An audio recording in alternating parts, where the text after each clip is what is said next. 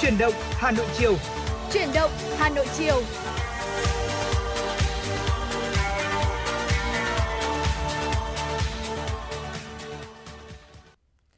Xin được chào đón quý vị thính giả thân yêu của FM 96. Chúng ta lại cùng gặp nhau trong chương trình Chuyển động Hà Nội chiều của Đài Phát thanh Truyền hình Hà Nội và người đồng hành cùng với quý vị trong buổi chiều ngày hôm nay 120 phút trực tiếp của chương trình đó là Lê Thông và Thu Thảo. Dạ vâng thưa quý vị và như thường lệ nếu như mà quý vị có những vấn đề quan tâm cần chia sẻ hay là có những yêu cầu âm nhạc được gửi tặng tới người thân, gia đình hay là bạn bè của mình thì quý vị cũng có thể tương tác với chúng tôi qua hai kênh. Đầu tiên đó chính là số hotline của chương trình đó là 024 3773 6688 và trang fanpage chuyển động Hà Nội FM96 quý vị nhé. Chúng tôi sẽ rất là vui nếu như có thể trở thành cầu nối yêu thương giữa quý vị và những người thân yêu của mình đấy ạ. Vâng thưa quý vị, trải qua những ngày thời tiết uh, u ám thì trong buổi chiều ngày hôm nay Lê Thông ừ. rất vui vì đã thấy nắng ạ. Dạ. Uh, quả thật là nắng thì mang lại cảm xúc rất là tích cực cho chúng ta trong những ngày uh, mà đang chuẩn bị đón chào năm mới như thế này dạ, vâng nhìn ạ. thấy đường phố rõ ràng hơn rõ nét hơn không phải là hà nội như sương mù sapa nữa dạ. mà thay vào đó là chúng ta có thể uh, đi mua sắm tết đặc biệt ừ. là có thể lúc này chúng ta sẽ đi ra các chợ hoa này ừ. hoặc là đơn giản hơn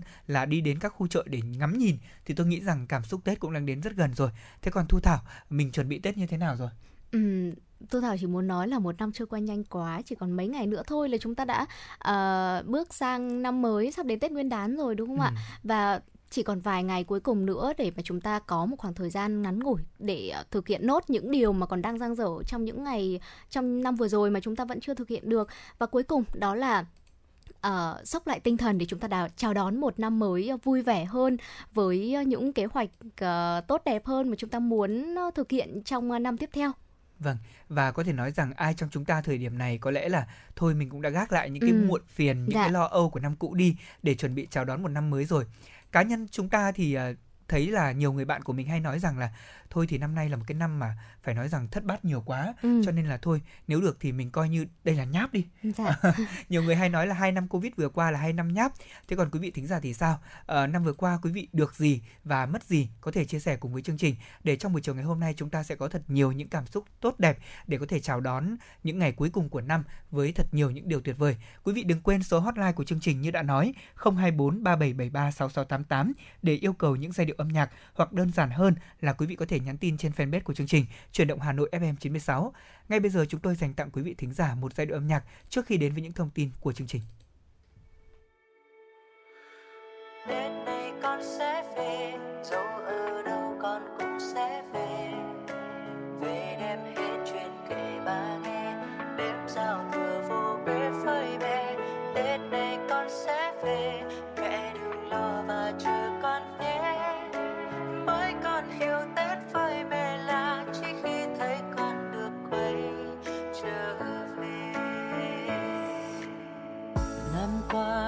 lắm gian nan, ai ai cũng thấy khó khăn. Nơi xa con biết rằng mẹ chắc đang nhiều lo lắng. Dừng dừng những lúc mẹ gọi, ngoài việc dặn con hết lời.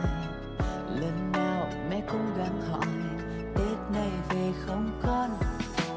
Tết này con sẽ về Dẫu ở đâu con cũng sẽ về Về đem hết chuyện cả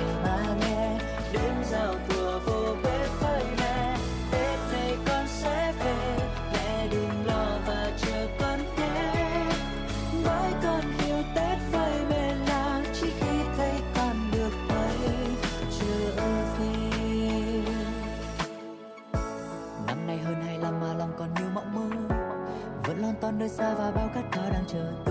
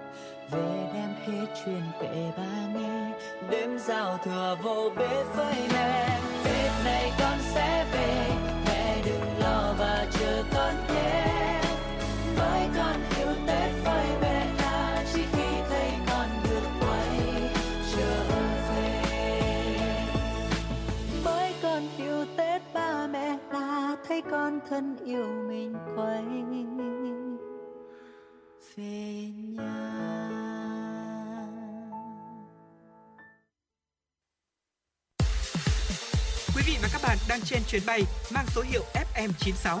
Hãy thư giãn, chúng tôi sẽ cùng bạn trên mọi cung đường. Hãy giữ sóng và tương tác với chúng tôi theo số điện thoại 024 3773 6688.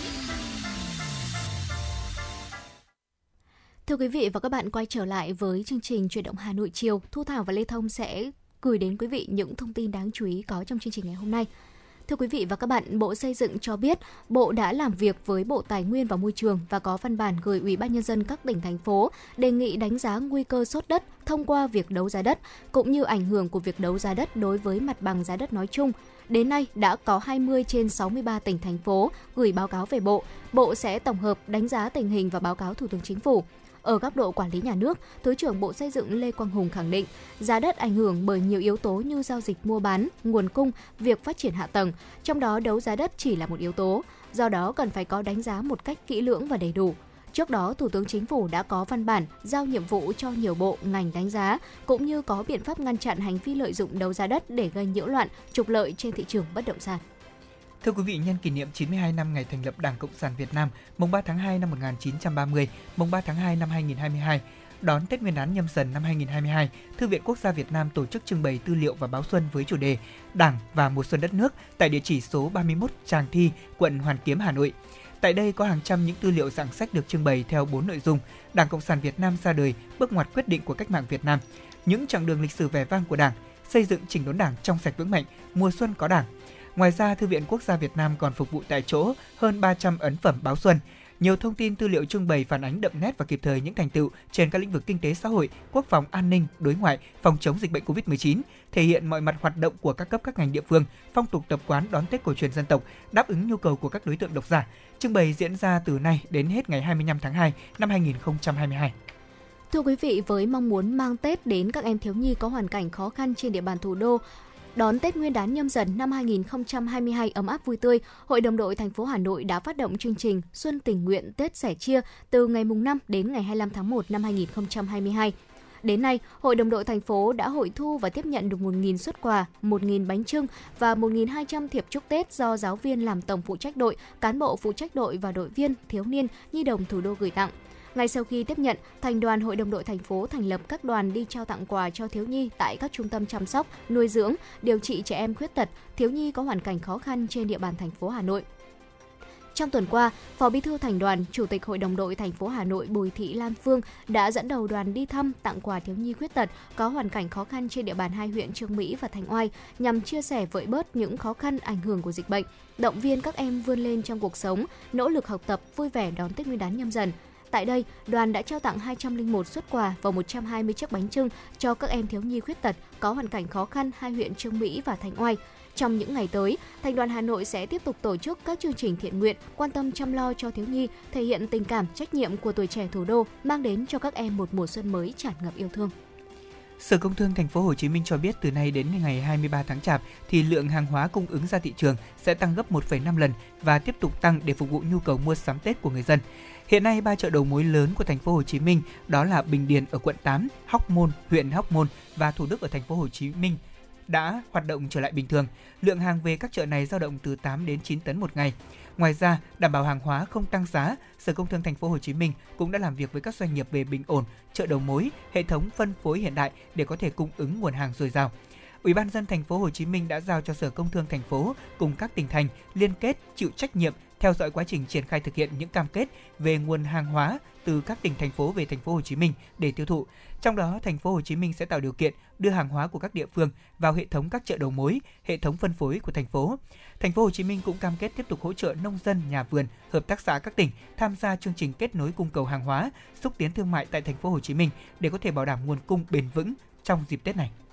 Dạ vâng thưa quý vị, và các bạn, vừa rồi là những thông tin đầu tiên mà Thu Thảo và Lê Thông muốn chuyển tới quý vị trong à, chuyển động Hà Nội chiều và gác lại dòng chảy tin tức một chút, chúng ta sẽ cùng nhau chuyển sang à, một nội dung khác.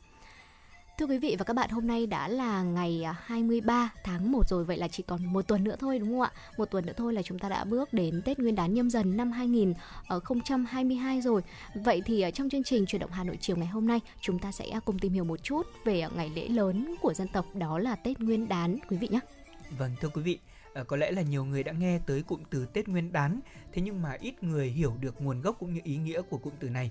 À, thưa quý vị, Tết Nguyên đán là dịp lễ Tết âm lịch quan trọng nhất ở Việt Nam của chúng ta, còn được gọi là Tết cổ truyền hay là Tết âm lịch, Tết ta, Tết cả hay còn gọi một cách đơn giản và thân thuộc là Tết. Vâng, à, từ nguyên của Tết trong âm Hán Việt thì là tiết, tức là ngày lễ, ngày hội.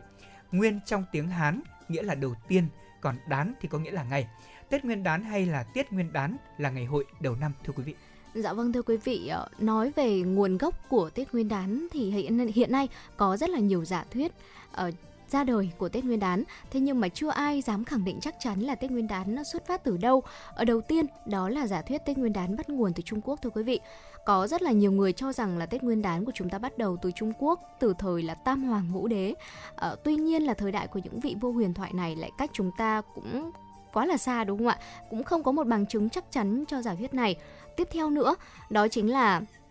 giả thuyết Tết Nguyên đán bắt nguồn từ Việt Nam có một giả thuyết khác cho rằng là Tết Nguyên đán của chúng ta bắt nguồn từ Việt Nam. Ở các sử sách xưa có ghi chép lại rằng là người Việt đón Tết ta từ tháng riêng cho đến tận tháng 3 hàng năm thưa quý vị. Và trong thời gian đó thì các lễ tế sẽ được tổ chức này, đàn phong vân, đàn xã tắc sẽ được lập để mà cầu cho một năm mưa thuận gió hòa, ờ, nghênh đón tiết xuân phơi phới hay là uh, bắt đầu một uh, mùa vụ mới. Không chỉ nông dân mà cả quan lại hay là chức sắc cũng sẽ tham gia nhảy múa uống rượu hay là tham gia những hoạt động khác những trò chơi khác ví dụ như là đấu vật đánh cờ ở đá cầu đá bóng ở trong một không khí lễ hội rất là rộn ràng vâng. và nếu rằng thuyết này là chính xác thì không phải Tết Nguyên đán do người Trung Quốc du nhập vào nước ta đâu mà là trong quá trình nghìn năm Bắc thuộc ở dịp Tết này đã là truyền thống của dân tộc Việt từ rất là xưa rồi và chính từ uh, lý lẽ này thì đã lan rộng sang vùng đất Trung Hoa có nghĩa là Tết uh, Nguyên đán sẽ bắt đầu từ đất nước Việt Nam của chúng ta đúng không ạ? Ừ, vâng như vậy đó là những giả thuyết đưa ra ừ. và bên cạnh đó thì có một điều nữa mà tôi nghĩ rằng rất nhiều người quan tâm đó là ý nghĩa của ngày Tết Nguyên đán thực ra thì bản thân trong mỗi người thì đều có những cái ý nghĩa riêng đối với cả Tết ừ. và phần lớn thì chúng ta thời điểm hiện tại hay nói nôm na Tết là để về nhà Tết dạ. là để gắn kết Tết là tình thân thế vậy thì theo những gì mà chúng tôi tìm hiểu được thì Tết là khoảng thời gian bắt đầu một năm nông nghiệp khởi đầu của một mùa vụ mới sung túc đủ đầy. Do đó mà Tết có ý nghĩa sống còn đối với Việt Nam, quốc gia có truyền thống văn minh lúa nước trong quan điểm của những người dân tộc Việt Nam của chúng ta ở thời xưa thì là quan điểm Tết là khoảng thời gian như vậy. Về mặt tâm linh thì Tết ta là khoảng thời gian giao hội giữa năm cũ với cả năm mới, giữa trời đất và giữa con người với các đấng tâm linh và những người đã khuất mặt. Do đó mà Tết còn là dịp để con người cúng bái bày tỏ lòng thành kính đến các vị thần, cầu xin một năm mưa thuận gió hòa và mùa màng bội thu, bình an xuân sẻ. Các vị thần trong thời kỳ tín ngưỡng sơ khai ấy thì cũng đều gắn liền với đời sống tự nhiên như làm thần mặt trời, thần mưa, thần đất, thần nước, thần lửa hay là thần sấm. Và ngoài tâm linh thì dân tộc ta còn cúng bái và thắp hương để tưởng nhớ ông bà tổ tiên, bày tỏ lòng thành kính, hiếu thảo và phát huy đạo lý uống nước nhớ nguồn. Ờ, được cho là dịp xưa cái cũ và đón cái mới, thế nên là người ta thường ờ, trang hoàng nhà cửa nhiều hơn, sắm sửa vật dụng, quần áo mới để có thể đón một cái Tết thật may mắn và an lành. Ừ, ở đó là về mặt tâm linh, vậy thì thưa quý vị còn về mặt văn hóa thì sao ạ? Tết là một dịp để mà gia đình của chúng ta sum họp quây quần và từ đó thì sẽ thắt chặt tình thân, xây dựng mối liên hệ giữa người với người giữa gia đình với làng xã của chúng ta và không phải tất nhiên không phải ngẫu nhiên mà tết là dịp để chúng ta trở về hoặc là để hoài niệm nhớ nhung khi mà phải à, rời xa quê cha đất tổ ở cho đến ngày nay thì Tết đã là một phần tốt đẹp của văn hóa dân tộc, là mối dây vô hình để gắn kết tâm thức của người Việt và trở thành một âm thanh vẫy gọi của quê hương. Ở chính vì vậy mà mỗi lần mỗi dịp Tết đến xuân về thì chúng ta sẽ à, thu xếp công việc lại và trở về quê nhà đúng không ạ? Và đó là ý nghĩa của Tết Nguyên đán về mặt tâm linh và về mặt văn hóa. Vậy còn ý nghĩa của cúng đầu năm trong Tết Nguyên đán thì như thế nào thưa quý vị? Xin mời anh Liên Thông. Vâng, thưa quý vị vào dịp Tết thì các gia đình thường sửa soạn mâm cúng rất tươm tất đủ đầy để có thể dâng lên cho tổ tiên và các đấng thần linh. Mâm cúng thì thể hiện lòng tưởng nhớ của con cháu đến ông bà và sự thành kính với các vị thần tiên. Ở mâm cúng xua tan cái cũ và những điều không may, những tà ma quấy nhiễu, đồng thời nén tâm hương được thắp lên mang theo những nguyện ước tốt đẹp nhất cho một năm mới, cầu xin một năm đầy khởi sắc khỏe mạnh, an lành, hạnh phúc và thuận lợi và không chỉ có ý nghĩa là tống cựu nghênh tân, ở mâm cúng đầu năm còn là một truyền thống thiêng liêng, một nét đẹp văn hóa tâm linh của người Việt ta. Như vậy là quý vị và các bạn vừa cùng với chúng tôi tìm hiểu về à, ý nghĩa cũng như nguồn gốc của ngày Tết Nguyên đán. Ừ. Có thể nói rằng là trong thời điểm hiện tại à, năm nay do ảnh hưởng của dịch bệnh Covid-19 mà nhiều người, đặc biệt là các bạn trẻ, các dạ. hệ Gen Z có hay chia sẻ rất là nhiều những cái ý nghĩa của ngày Tết. Ừ. À, với các bạn thì ngày Tết nó là thực sự là một cái ngày để trở về. Dạ. Và đối với chúng tôi cũng vậy thôi. Những người làm việc xa quê thì ngày Tết chắc chắn sẽ là ngày trở về, là ngày đoàn viên. Tết thì người ta nói bây giờ sẽ đơn giản hơn so với cả ngày xưa ừ. vì nó tiện lợi hơn, hàng hóa đủ đầy hơn, đời sống của mọi người ấm no hơn. Thế nhưng có một giá trị mà Lê Thông nghĩ rằng không thay đổi trong dịp Tết, đó chính là tình thân. Dạ. Uh, chả mấy khi chúng ta mới làm ăn xa và trở về nhà, nhìn thấy họ hàng, ai cũng có những điều mới chúng ta thì về nhà thì ai cũng sẽ được hỏi những câu mà năm này qua năm khác mọi người đều ừ. hỏi. Ví dụ như là năm nay cháu có cái gì mới không? Dạ. cái mới đó thì tùy quý vị chúng ta trả lời ạ. Còn chúng tôi thì sẽ để dành câu hỏi này vào những cái chương trình truyền động hà nội khác để có thể cùng chia sẻ nhiều hơn đến các thính giả. Còn bây giờ thì có lẽ là sẽ là một giai điệu ngày xuân mà chúng tôi muốn dành tặng cho quý thính giả. Ca khúc ngày xuân long phụng sum vầy. Mời quý vị chúng ta cùng nghe nhé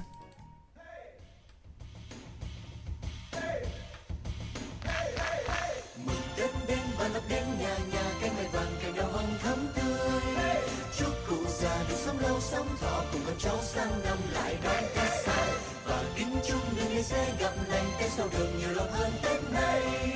Tết đến đoàn tụ cùng ở bên bếp hồng và nồi bánh trưng xanh chào xuân đang sang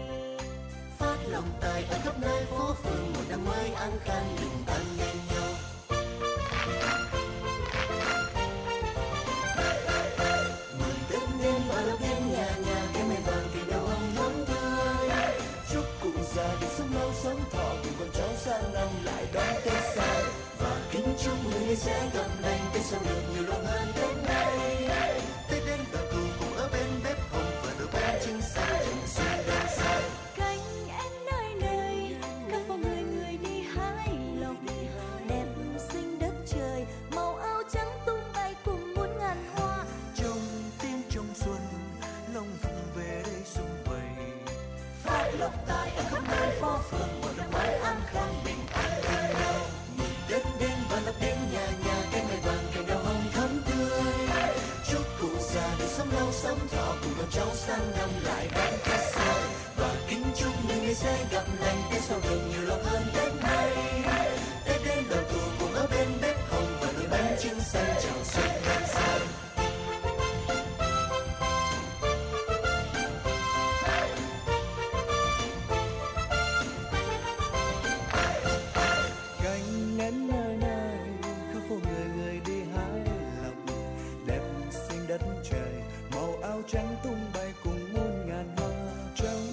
trắng xuân long vùng về đây xuân vùng về đây. lọc tài khắp nơi phố phường một năm mới an khang an mừng đất đêm mà lấp lánh nhà nhà cái ngày vàng cây đào hồng thắm tươi chúc cụ già được sống lâu sống thọ cùng con cháu sang năm lại đón tết xa. Và kính chúc mỗi sẽ gặp lành tết sau đầu nhiều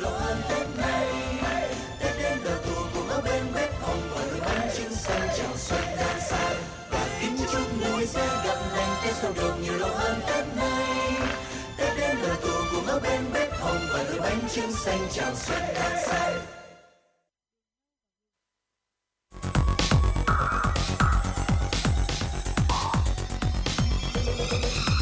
Quý vị và các bạn đang theo dõi kênh FM 96 MHz của đài phát thanh truyền hình Hà Nội. Hãy giữ sóng và tương tác với chúng tôi theo số điện thoại 024 3773 6688.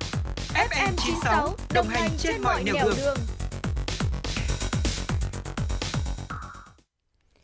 Vâng thưa quý vị, vừa rồi chúng ta vừa lắng nghe một món quà âm nhạc mà chúng tôi dành tặng đến quý vị thính giả ngày xuân Long Phụng sum vầy. Và quả thật là sau khi nghe ca khúc này xong thì à, tôi cảm thấy trong lòng mình rất rộn ràng, hân Dạ. hoan vì à, không khí Tết đang đến rất gần rồi và ca khúc này thì lại còn vui tươi nữa. Ừ. Và hy vọng rằng trong chương trình chiều nay quý thính giả chúng ta mong muốn lắng nghe một giai điệu âm nhạc mùa xuân nào đó thì có thể gửi yêu cầu cho qua chúng tôi ờ, với số điện thoại quen thuộc 024 3773 6688 quý vị nhé.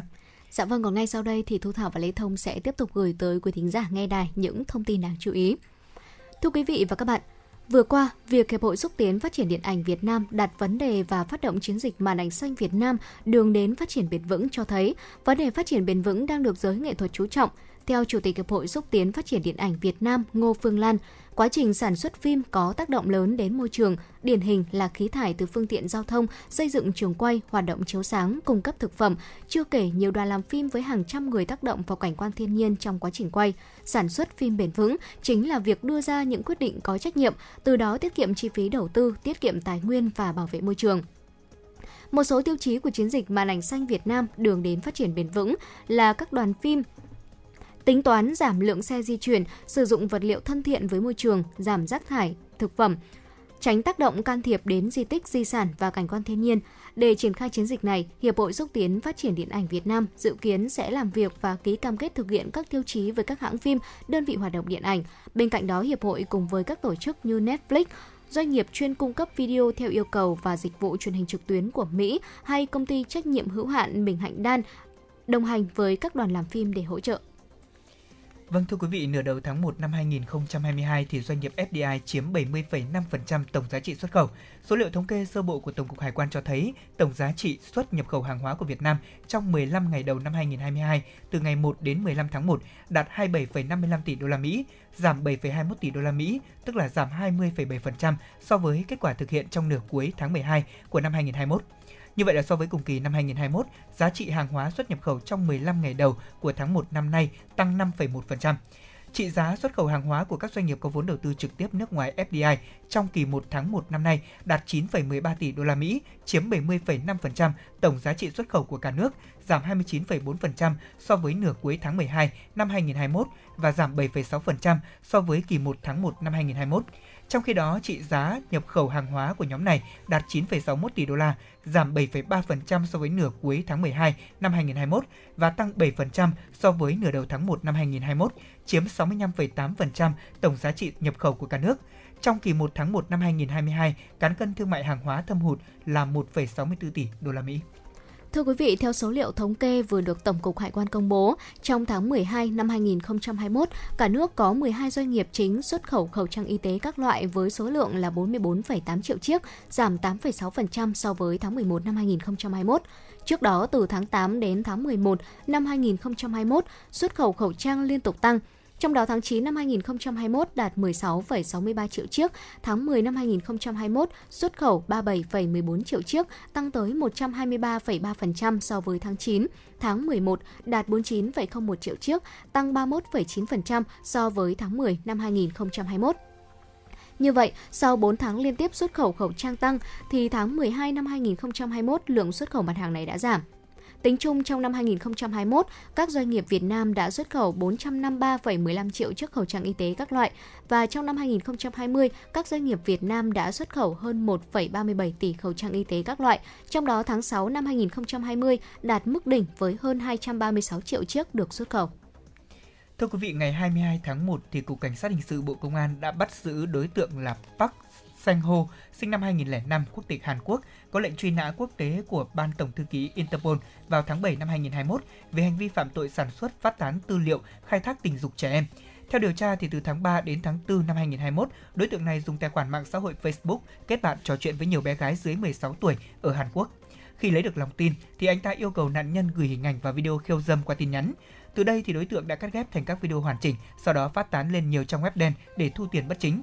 Khi thấy hình ảnh của con gái bị phát tán, nhiều gia đình đã làm đơn tố cáo, song cảnh sát phía Hàn Quốc phát hiện nghi phạm này không có mặt ở địa phương. Tháng 11 năm 2021, từ thông tin do Cục Đối ngoại của Bộ Công an truyền đến, lãnh đạo Cục Cảnh sát Hình sự đã chỉ đạo phòng truy nã tập trung truy tìm bắt giữ đối tượng này lẩn trốn tại Việt Nam. Bằng các biện pháp nghiệp vụ, lực lượng chức năng đã phát hiện người thân của đối tượng này đang cư trú ở phía Nam, sống trong một căn hộ chung cư ở phường Tân Phong, quận 7, thành phố Hồ Chí Minh. Đối tượng nhập cảnh cùng bố mẹ vào Việt Nam từ năm 2017 và biết đang bị truy nã quốc tế nên không sống cố định mà di chuyển liên tục giữa các tỉnh phía Nam.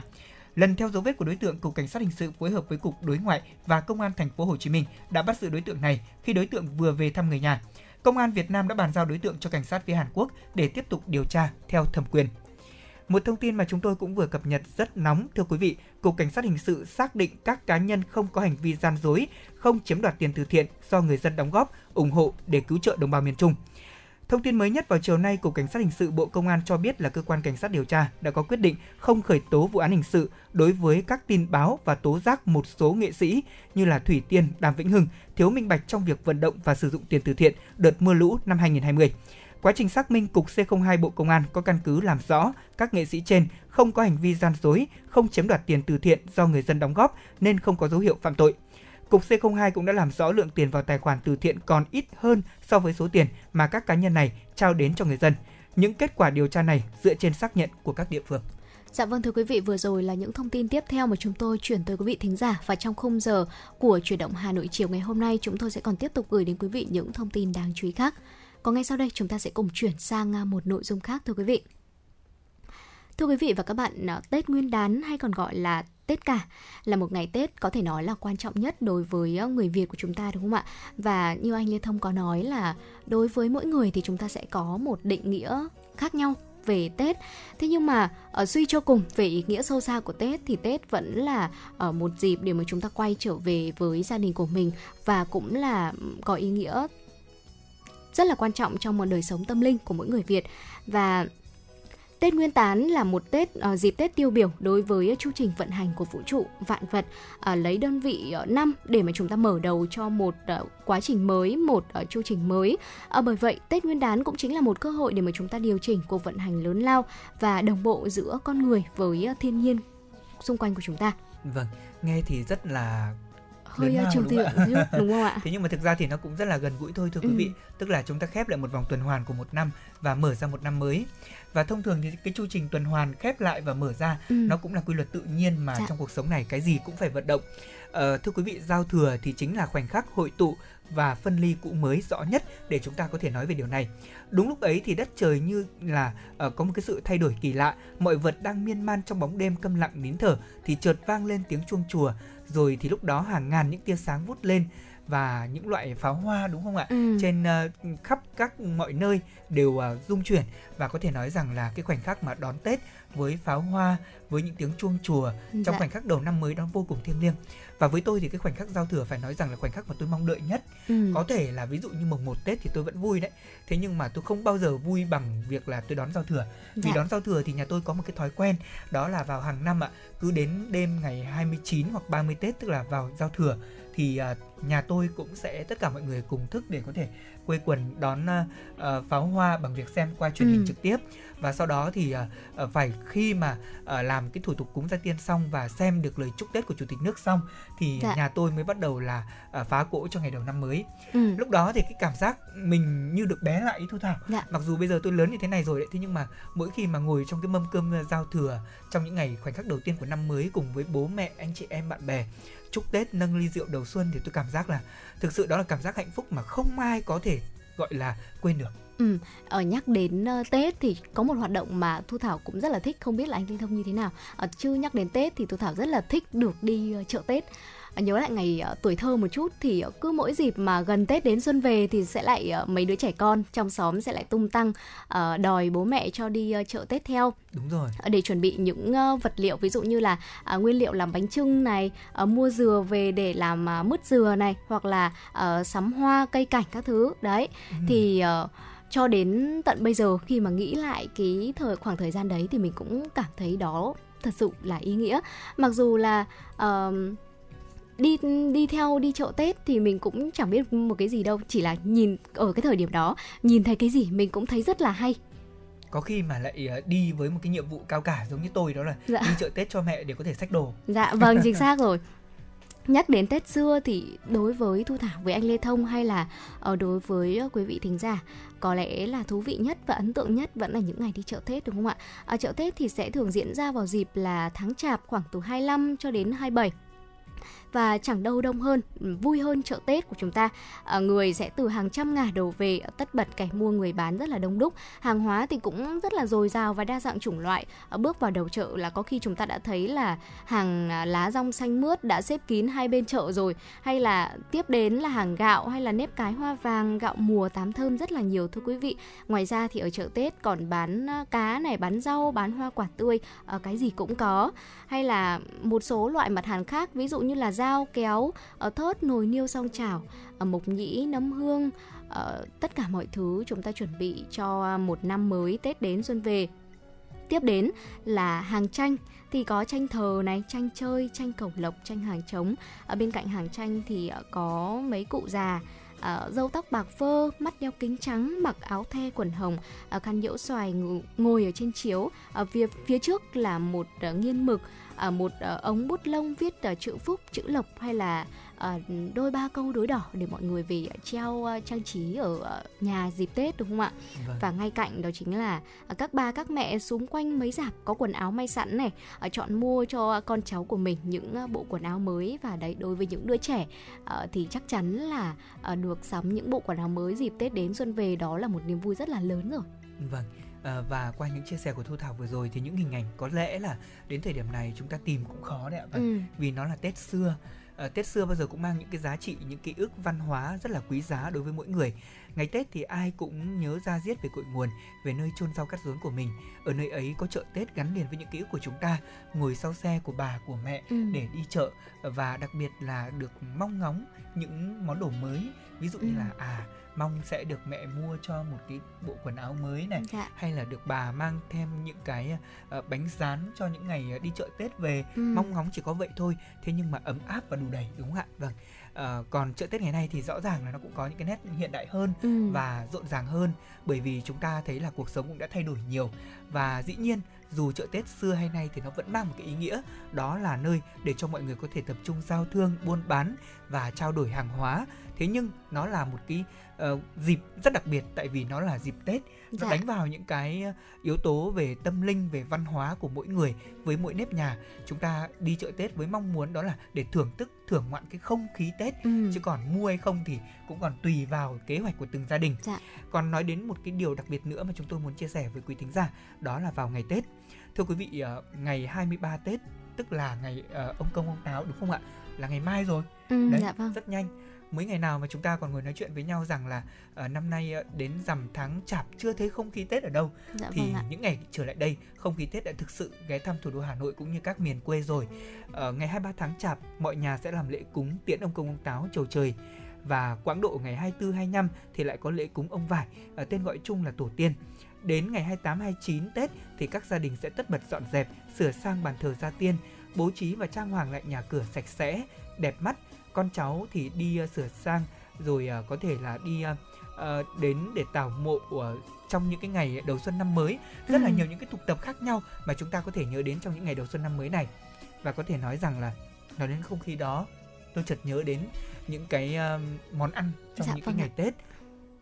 Có lẽ đối với một người mà tâm hồn ẩm thực như tôi thì những món ăn ngày Tết thực sự rất hấp dẫn bao giờ cũng vậy năm nào cũng có thế nhưng mà năm nào tôi cũng thấy thích. Dạ vâng thế còn thu thảo thì sao Ừ, cũng giống như anh Lê Thông thôi. À, bởi vì là à, vẫn biết là năm nào cũng có và thậm chí là với cuộc sống hiện đại ngày nay ấy thì không phải là chỉ dịp Tết chúng ta mới được ăn đúng không ạ? À, trong những ngày bình thường như thế này thôi chỉ cần một click cố click chuột là chúng ta cũng có thể đặt bánh trưng à, về nhà hay là bánh kẹo về nhà chúng ta có thể ăn trong suốt cả một năm rồi đâu chỉ riêng ngày Tết đâu. Thế nhưng mà ờ, điều đặc biệt là gì? Điều điều đặc biệt là chúng ta có thể được ăn những món ăn đấy vào dịp đặc biệt đó chính là Tết Nguyên đán. Và ờ, đặc biệt nữa là chúng ta được ngồi ăn với những người thân yêu của mình. Thì đó quả là một cái điểm mà trong những ngày bình thường khi mà chúng ta ở trong guồng của công việc chúng ta không thể ờ, uh, tưởng thức được không thể tận hưởng được cái không khí đấy. Ừ, vâng có lẽ là cũng rất khó để có thể tìm lại được cái cảm giác đó ừ. đúng không? À, thưa quý vị ở trong Tết thì à, còn có rất nhiều điều nữa mà có lẽ rằng mỗi người cũng sẽ đều nhớ. Ví dụ như là nhớ về khoảnh khắc giao thừa này hay là nhớ về buổi sáng mùng 1 thì như thế nào ngày mùng 1 trong à, các gia đình thì ra làm sao ngày mùng 2 thì như thế nào mùng 3 thì thế nào. Có lẽ là trong những cái khoảng mùng 1 mùng 2 mùng 3 đó thì mỗi quý vị thính giả thời điểm này có lẽ là cũng tự đang lên kế hoạch cho mình rồi dạ, vâng. năm nay thì là Tết có cái sự đặc biệt vì là Tết Covid dạ. đó thế cho nên là như hôm trước mẹ tôi có gọi điện và nói chuyện với tôi rằng chính vì năm nay nó là covid cho nên cái tết của mình giản lược đi nhiều ừ. thế nhưng mà có những điều mà chúng ta không được phép giản lược đó chính là những cái tục uh, truyền thống của mỗi gia đình ừ. và chúng tôi cũng hy vọng là với phần chia sẻ vừa rồi thì ít nhiều quý vị thính giả cảm thấy trong lòng của mình trong một ngày cuối tuần chủ nhật đặc biệt thế này Ờ, mình sẽ có thật nhiều những cái không khí và có thật nhiều những năng lượng để có thể ờ, tích cực làm việc sau đó thì tích cực sắm tết dọn nhà. Chúng ta chào đón một năm mới quý vị nhé. Dạ vâng thưa quý vị, ờ, vừa rồi là những chia sẻ của Lê Thông và Thu Thảo về những hoạt động của ngày Tết hoặc là những món ăn, những việc làm mà chúng ta sẽ làm vào dịp Tết. Còn ngay sau đây, chúng tôi sẽ được gửi tặng tới quý vị thính giả một giai điệu âm nhạc.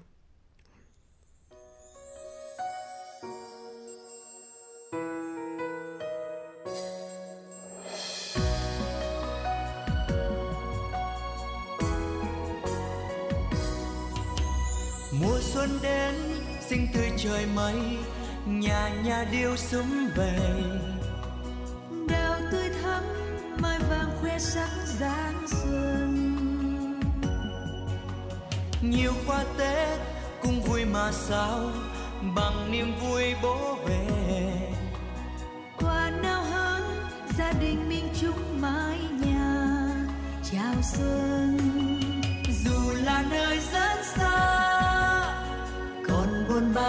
Sao? Về cùng con yêu, nhớ thương bao điều, từng bước chân như vội hơn. Nụ cười tươi thiết tha, niềm vui trong ánh mắt. Một mùa xuân, ấm êm gia đình, gió đưa xa lời hát.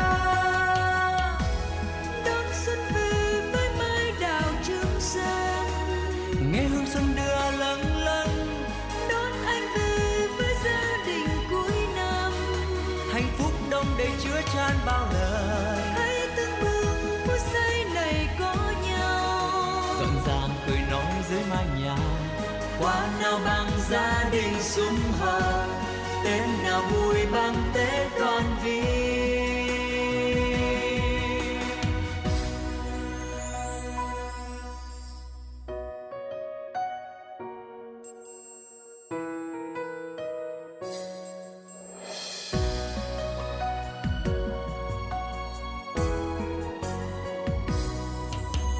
Mùa xuân đến xinh tươi trời mây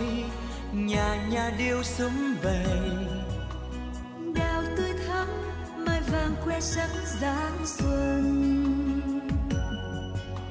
Nhiều qua tết cũng vui mà sao bằng niềm vui bố về. Qua nào hơn gia đình mình chung mái nhà chào xuân.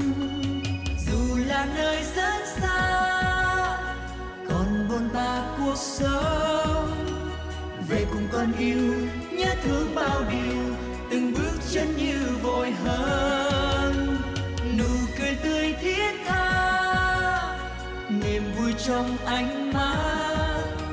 Một mùa xuân ấm êm gia đình, gió đưa xa lời hát.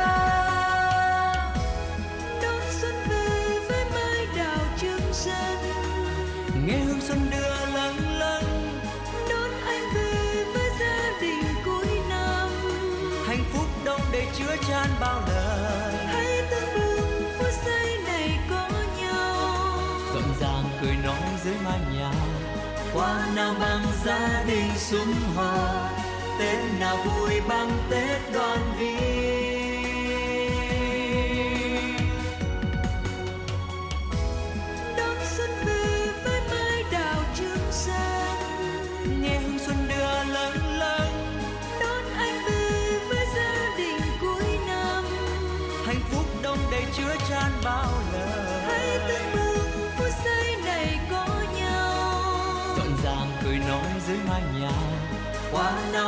gia đình sum họp tết nào vui bằng tết đoàn viên.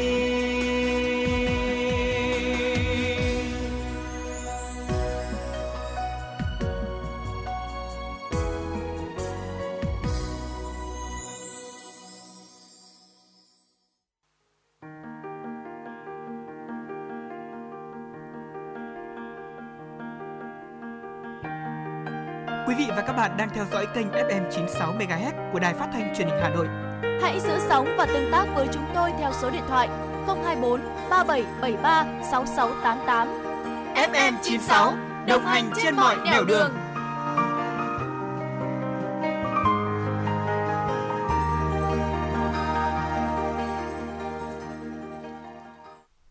Thưa quý vị, quay trở lại với chuyển động Hà Nội chiều sẽ là những tin tức quốc tế đáng quan tâm. Thưa quý vị và các bạn, mức độ kháng thể trung hòa đối với biến thể Omicron của những người được tiêm vaccine Sputnik 5 của Nga không giảm nhiều như những người đã tiêm của Pfizer. Đây là kết quả của một nghiên cứu sơ bộ trong phòng thí nghiệm, nghiên cứu do Nga và Italy hợp tác và được tài trợ bởi quỹ đầu tư trực tiếp của Nga, công ty tiếp thị vaccine COVID-19 Sputnik 5 ra nước ngoài, đã so sánh huyết thanh của những người đã được tiêm các loại vaccine khác nhau. Các nhà nghiên cứu cho biết, những mẫu được lấy từ 3 đến 6 tháng sau khi tiêm liều thứ hai của vaccine cho thấy mức độ kháng thể ở những người được tiêm hai liều Sputnik 5 kháng thể Omicron cao hơn so với nhóm được tiêm vaccine của Pfizer.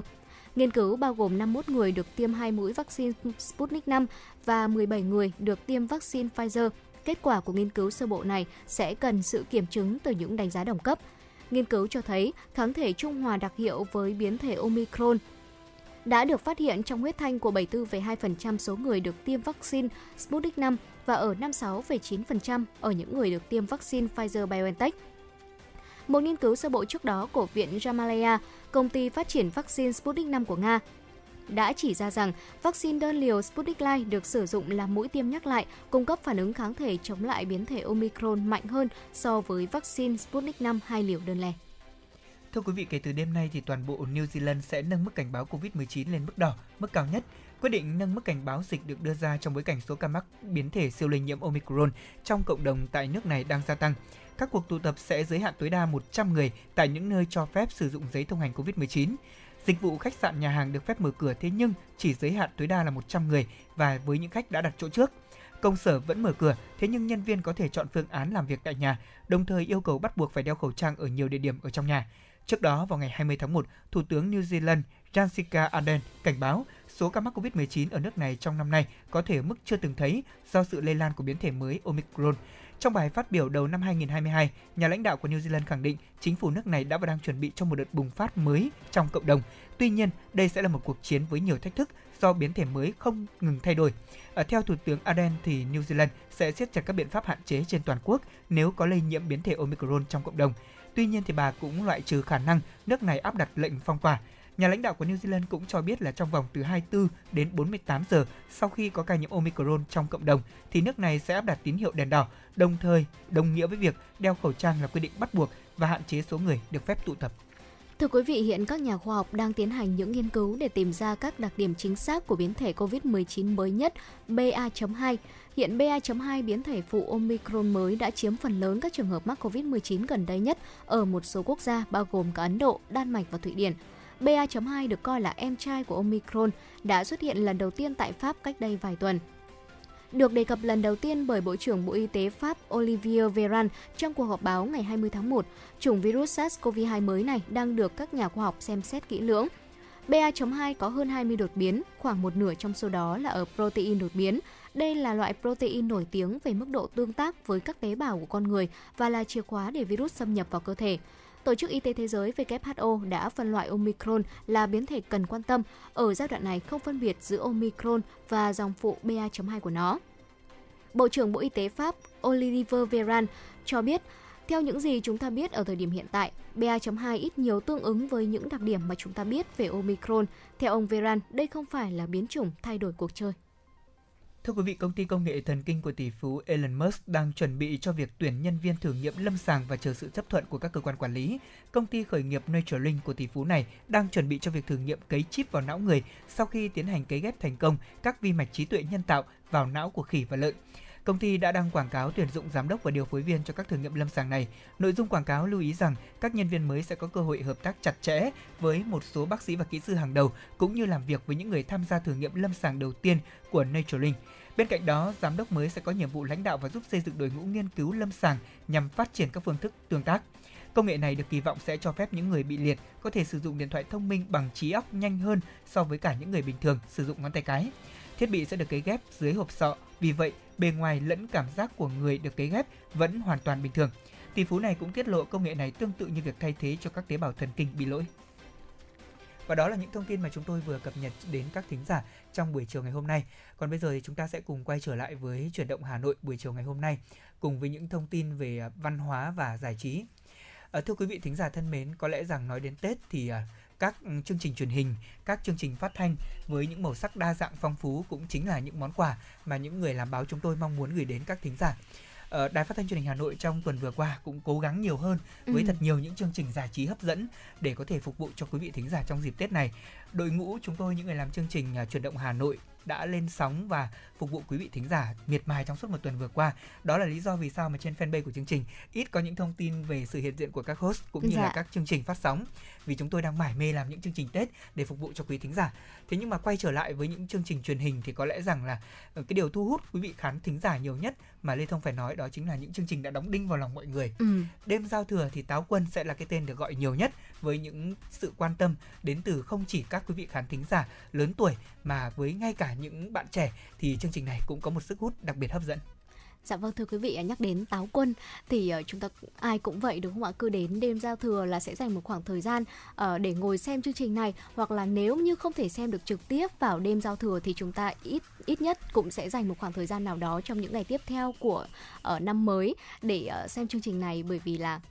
đối với ai cũng vậy có lẽ là táo quân đã in sâu vào trong tâm thức rồi và uh, thu thảo thấy rằng là ừm, trong năm ờ, năm kia đúng không ạ Ừ. Ờ, có thông tin là táo quân sẽ không phát sóng nữa và chắc chắn ờ, đối với tất cả mọi người thì đó là một ờ, sự tiếc nuối Đúng thế rồi. nhưng mà may mắn quá trong năm ờ, năm ngoái và cho đến năm nay thì chắc chắn là vẫn sẽ có chương trình táo quân để mọi người có thể ở đêm giao thừa ngồi lại với nhau xem chương trình và đó cũng là một dịp để mọi người có cơ hội chia sẻ và gắn kết với nhau hơn Vâng, người ta nói là thấy đào thấy Tết thì là thấy không khí của mùa xuân đang về. Ừ. Còn với nhiều quý vị khán giả mà đã quen thuộc với cả chương trình Táo Quân thì người ta hay nói rằng là thấy Táo Quân là thấy Tết. Dạ. Vâng, ờ, Táo Quân với những gương mặt nghệ sĩ quen thuộc cũng chính là sự quan tâm của quý vị khán giả tuần này nhiều nhất trong mảng đề tài về văn hóa mà chúng tôi cập nhật cho quý vị thính giả.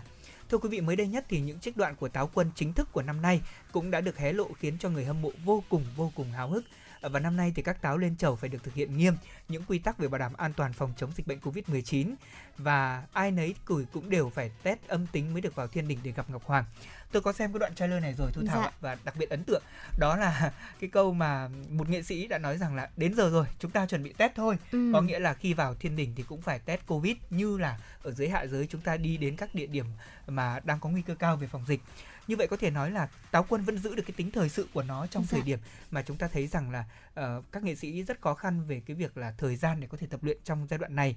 Ờ, có thể thấy rằng là trong đoạn trailer mới này khán giả có thể thấy Ngọc Hoàng Quốc Khánh ờ, anh nói nhiều hơn so với cả mọi năm và đây cũng là điểm thú vị về hình tượng Ngọc Hoàng vốn là chúng ta thấy là hay là kiệm lời này Dạ. chỉ tung hứng với Nam Tào bắt đầu đúng Ừ. không ạ bên cạnh đó thì hai nhân sự mới như đã chia sẻ đó là Nam Tào bắt đầu ờ, thay cho Công Lý và Xuân Bắc trong năm nay Dạ. là ờ, diễn viên Duy Nam và Trung Duổi cũng được đích thân Ngọc Hoàng giới thiệu đến các khán giả.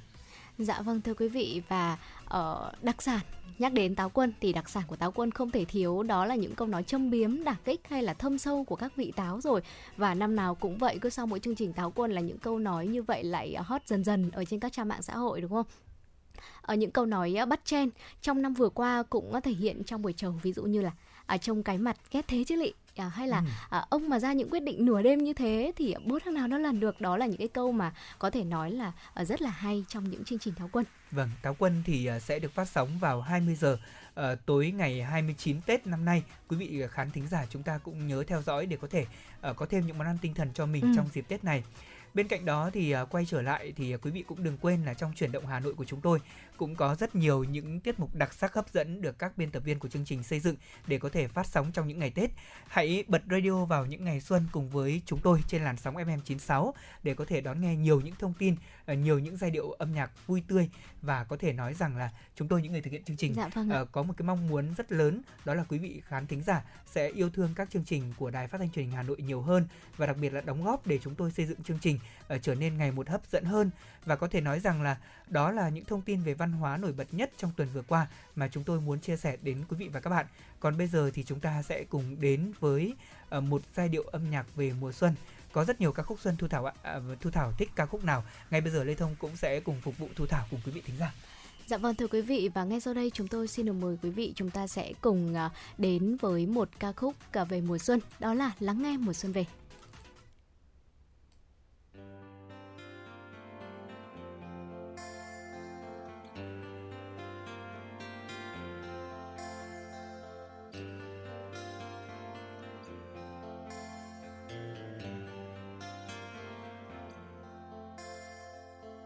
Giọt mưa nào rơi thật êm trên phố phường. Mùi hương nào thơm thật thơm trong gió thoảng. Và em đợi anh đợi anh như đã hẹn. Nghe trong mưa đêm mùa xuân lặng lẽ sang. Phải chăng mầm non mùa xuân đang hé nở? Phải chăng nụ hoa mùa xuân đang hé nở? Phải chăng ngày xuân đầu tiên đang gõ cửa khi anh trông em ung dung bên thềm nhà?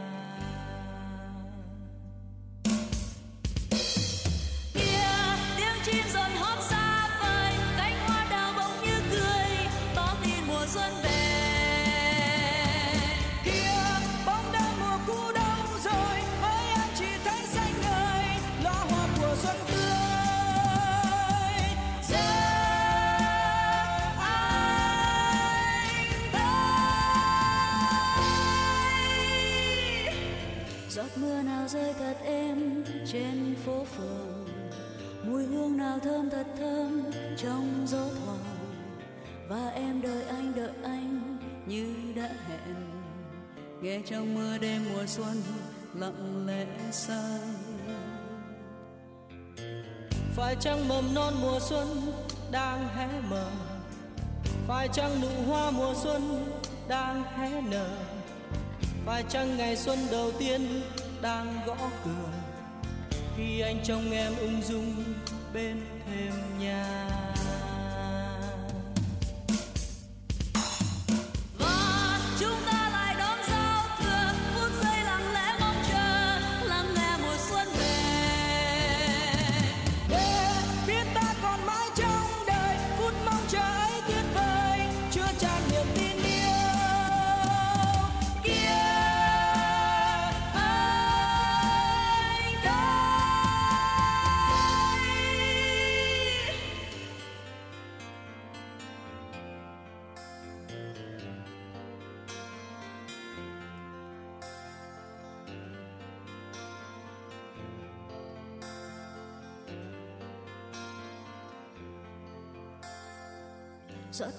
Rơi thật êm trên phố phường.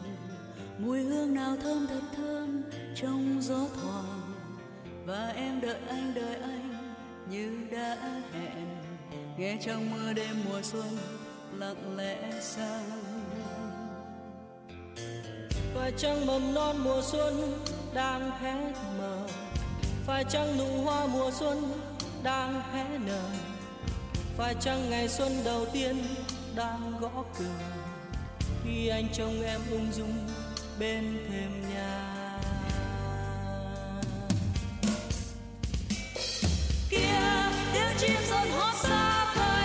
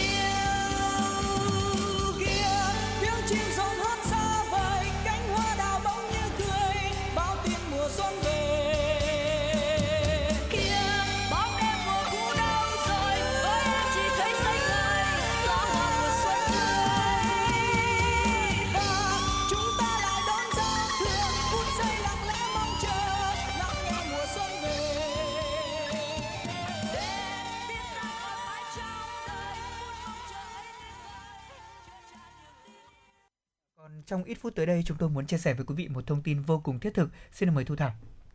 Dạ vâng thưa quý vị và các bạn, ở các tỉnh thành phố hiện nay thì đang có những quy định khác nhau ở trong phòng chống dịch Covid-19 và chắc chắn rồi trước khi mà chúng ta về quê ăn Tết thì cũng phải nắm được các quy định này của địa phương và tra cứu trên bản đồ dịch tễ để mà biết rằng là mình đang sống ở vùng dịch nào để từ đó quý vị sẽ có những kế hoạch những sắp xếp lịch trình về quê cho phù hợp với địa phương của mình. Vâng, À, thưa quý vị và ngay sau đây thì chúng tôi cũng xin được giải đáp câu hỏi đó là để có thể biết được nơi mình đang sống thuộc nguy cơ nào thì người dân cần truy cập vào website bản đồ Covid như sau: https 2 gạch chéo gạch chéo cấp độ dịch chấm y tế chấm gov vn gạch chéo map do Cục Công nghệ Thông tin Bộ Y tế quản lý là trang web cung cấp những thông tin mới nhất liên quan đến cấp độ dịch của từng địa phương. Tại đây thì người dân của từng địa phương sẽ tìm kiếm nơi bạn đang sinh sống làm việc bằng cách chọn một trong các những danh sách ở góc trên của màn hình. Tiếp đến thì sẽ chọn cấp độ hành chính quận huyện, thành phố, thị xã và theo dõi chi tiết bên bảng thống kê cấp độ dịch theo từng xã phường thị trấn ở phía bên trái. Như vậy là rất dễ để chúng ta có thể truy cập và biết được ở địa phương mà mình đang sinh sống thuộc vùng dịch cấp độ nào để có thể bảo đảm lên phương án về quê đón Tết thưa quý vị. Dạ vâng thưa quý vị, hy vọng là những chia sẻ vừa rồi của Thu Thảo và Lê Thông có thể giúp cho quý vị nắm được những yêu cầu của địa phương mình để làm sao chúng ta về quê một cách thật là an toàn. Và ngay sau đây, chúng tôi xin mời quý vị chúng ta sẽ cùng thư giãn với một giai điệu âm nhạc trước khi đến với những nội dung hấp dẫn tiếp theo có trong chương trình truyền động Hà Nội chiều.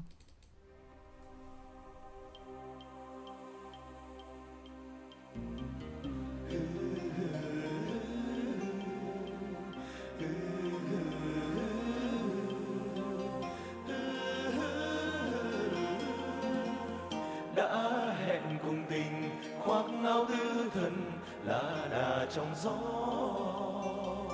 ai ngần ngơ ai cho mùa xuân chín trên đôi môi.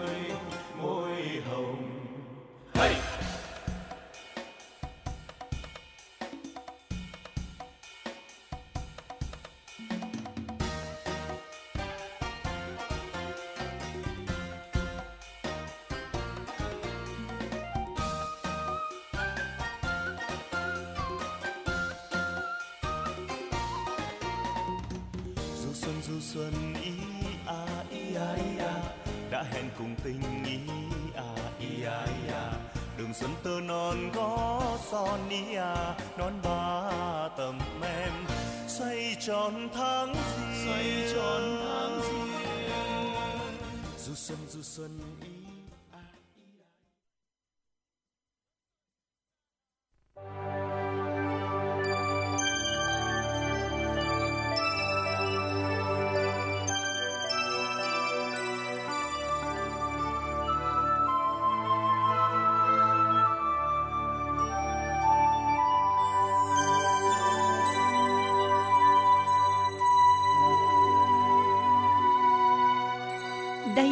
là đài phát thanh và truyền hình Hà Nội.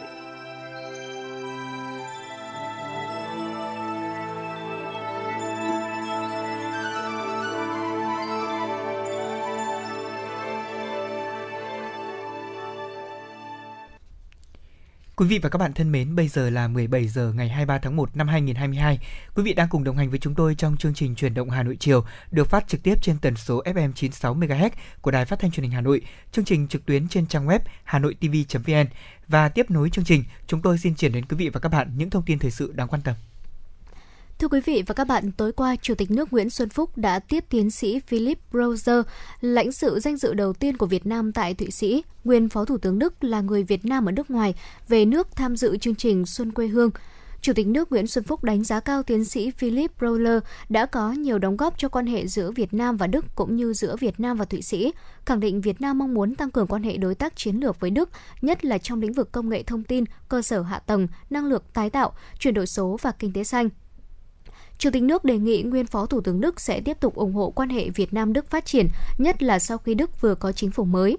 Chủ tịch nước cũng đề nghị tiến sĩ Philip Browser trong vai trò là lãnh sự danh dự Việt Nam tại Thụy Sĩ tích cực quảng bá về hình ảnh, tiềm năng kinh tế của Việt Nam, đồng thời giới thiệu và vận động các doanh nghiệp có công nghệ hiện đại và xanh đầu tư vào Việt Nam. Chủ tịch nước Nguyễn Xuân Phúc cũng nhắc lại đề nghị tiến sĩ Philip Browser và doanh nghiệp Thụy Sĩ có tiếng nói ủng hộ và thúc đẩy việc sớm ký hiệp định thương mại tự do giữa Việt Nam với Hiệp hội Thương mại Tự do châu Âu như Chủ tịch nước và Thống đốc Thụy Sĩ đã nhất trí vào đầu tháng 12 vừa qua. Thưa quý vị, nhân dịp chuẩn bị Tết Nguyên đán nhâm dần 2022, Ủy ban Đoàn kết Công giáo thành phố đã đến thăm tặng quà Tết mái ấm tình thương các giáo sứ trên địa bàn thành phố Hà Nội. Phó Chủ tịch Ủy ban Mặt trận Tổ quốc Việt Nam thành phố Nguyễn Thị Kim Dung và Ủy ban Đoàn kết Công giáo thành phố đã đến thăm tặng quà mái ấm tình thương thuộc Hội dòng Mến Thánh Giá Hà Nội, giáo sứ kẻ nghệ huyện Thường Tín, trung tâm nuôi dạy trẻ khuyết tật thuộc giáo Hoàng Nguyên huyện Phú Xuyên, mái ấm Thánh Tâm thuộc giáo sứ Suy Xá huyện Mỹ Đức và mái ấm Thiện Ân huyện Thạch Thất, nơi chăm sóc nuôi dưỡng người già neo đơn, bệnh tâm thần, trẻ em khuyết tật tự kỷ, trẻ mồ côi. Qua Tết, Ủy ban Đoàn kết Công giáo thành phố đã trao tặng mỗi máy ấm là bánh trưng, nhu yếu phẩm thiết yếu gồm 200 kg gạo, dầu ăn, nước mắm, bánh kẹo trị giá 6 triệu đồng do các nhà hảo tâm và giáo họ văn phái ủng hộ. Cũng nhân dịp này, Ủy ban Mặt trận Tổ quốc Việt Nam các huyện Thường Tín, Phú Xuyên, Thạch Thất, Mỹ Đức cũng đã có những phần quà Tết thiết thực giúp các máy ấm tình thương chăm lo Tết cho những hoàn cảnh kém may mắn để mọi người cùng được vui xuân đón Tết an toàn, đầm ấm. Thưa quý vị, Bộ Giao thông Vận tải vừa yêu cầu các đơn vị hàng không triển khai quy định mới về tiêu chuẩn, điều kiện hành khách, tổ bay trên các chuyến bay nội địa chở khách thường lệ. Theo Thứ trưởng Bộ Giao thông Vận tải Lê Anh Tuấn, hiện nay ở Việt Nam, tình hình dịch COVID-19 đã cơ bản được kiểm soát trên phạm vi toàn quốc và tỷ lệ tiêm chủng cao. Trong tình hình mới, điều kiện hành khách tham gia chuyến bay nội địa được điều chỉnh. Cụ thể, hành khách cư trú, lưu trú trước chuyến bay tại địa bàn có dịch ở cấp độ 4 hoặc cách ly y tế, vùng phong tỏa hoặc hành khách trên chuyến bay xuất phát từ địa bàn có dịch ở cấp 4 hoặc cách ly y tế vùng phải có kết quả xét nghiệm âm tính với SARS-CoV-2 theo phương pháp RT-PCR hoặc xét nghiệm nhanh kháng nguyên có giá trị trong vòng 72 giờ kể từ thời điểm lấy mẫu xét nghiệm đến trước thời điểm khởi hành chuyến bay. Hành khách phải khai báo y tế theo đúng quy định, sử dụng ứng dụng PC Covid, chịu trách nhiệm tính trung thực của các thông tin đã khai báo. Hành khách không được tham gia chuyến bay khi có các triệu chứng như là ho, sốt, khó thở, đau mỏi cơ, đau sát họng, mất vị giác. Tổ bay thực hiện các tiêu chuẩn điều kiện quy định tại quy định của Bộ Giao thông Vận tải, trừ các điều kiện có kết quả xét nghiệm âm tính với SARS-CoV-2 bằng phương pháp RT-PCR hoặc xét nghiệm nhanh kháng nguyên có giá trị trong vòng 7 ngày kể từ thời điểm lấy mẫu xét nghiệm đến trước khi làm nhiệm vụ trên tàu bay. Cục Hàng không Việt Nam có trách nhiệm theo dõi sát tình hình khai thác vận chuyển hàng không nội địa, chủ động quyết định về tần suất khai thác các đường bay, bảo đảm nguyên tắc thích ứng an toàn linh hoạt, kiểm soát hiệu quả dịch COVID-19, đáp ứng nhu cầu đi lại của người dân, không để xảy ra tình trạng ùn ứ tại các cảng hàng không, xử lý nghiêm những vi phạm nếu có. Để tiễn năm cũ đón năm mới nhâm dần năm 2022, ngày 22 tháng 1 tức ngày 20 tháng Chạp, Trung tâm Bảo tồn Di sản Thăng Long Hà Nội đã tái hiện một số nghi thức tống cựu nghinh tân, bao gồm lễ cúng táo quân, thả cá chép và lễ dựng cây nêu. Dựng cây nêu là một phong tục cổ truyền của người Việt trong dịp Tết Nguyên đán, đồng thời đây cũng là nghi lễ quan trọng của cung đình xưa, đích thân nhà vua hoặc một vị quan có phẩm hàm cao được giao nhiệm vụ này. Tục thường diễn ra vào ngày 23 tháng Chạp. Sau một thời gian nghiên cứu, Trung tâm Bảo tồn Di sản Thăng Long Hà Nội đã phối hợp với Hội Di sản Văn hóa Thăng Long phục dựng thành công nghi lễ này và được tái hiện trong nhiều năm trở lại đây. Trước đó, Trung tâm Bảo tồn Di sản Thăng Long Hà Nội đã khởi động chương trình Tết Việt năm 2022 với chủ đề Tiến lịch đón xuân sang theo hình thức trực tuyến. Để phục vụ cho chương trình, ban tổ chức đã kết hợp quay phim, giới thiệu hình ảnh và dàn dựng để khách tham quan có thể cảm nhận một cách sinh động, thực tế nhất. Hoạt động này giúp công chúng hiểu thêm về Tết xưa, có thêm hình thức tham quan, giải trí trong thời gian nghỉ Tết.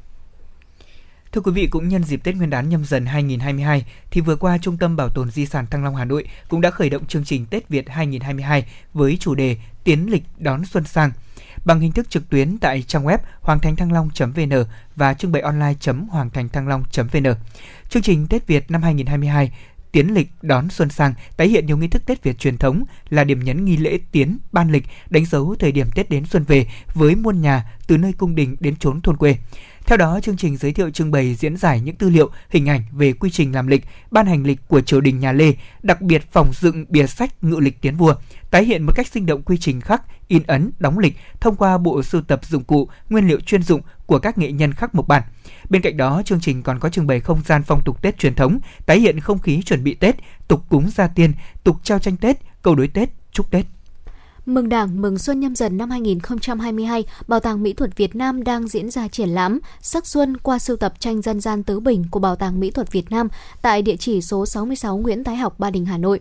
Triển lãm sắc xuân qua sưu tập tranh dân gian tứ bình của Bảo tàng Mỹ thuật Việt Nam trưng bày 20 bộ tranh với các chủ đề tứ quý, tố nữ, tứ dân, bát tiên, tranh truyện và tranh lịch sử được lựa chọn từ bộ sưu tập tranh tứ bình đang lưu giữ tại bảo tàng. Đây là những tác phẩm có màu sắc rực rỡ và chứa đựng những ý nghĩa sâu sắc về cuộc sống. Triển lãm mở cửa đến hết tháng 2 năm 2022.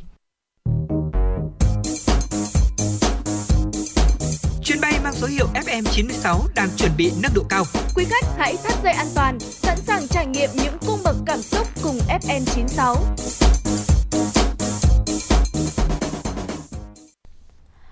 Quý vị, quay trở lại với chương trình truyền động Hà Nội chiều, Thu Thảo và Lê Thông sẽ tiếp tục gửi tới quý vị những thông tin đáng chú ý.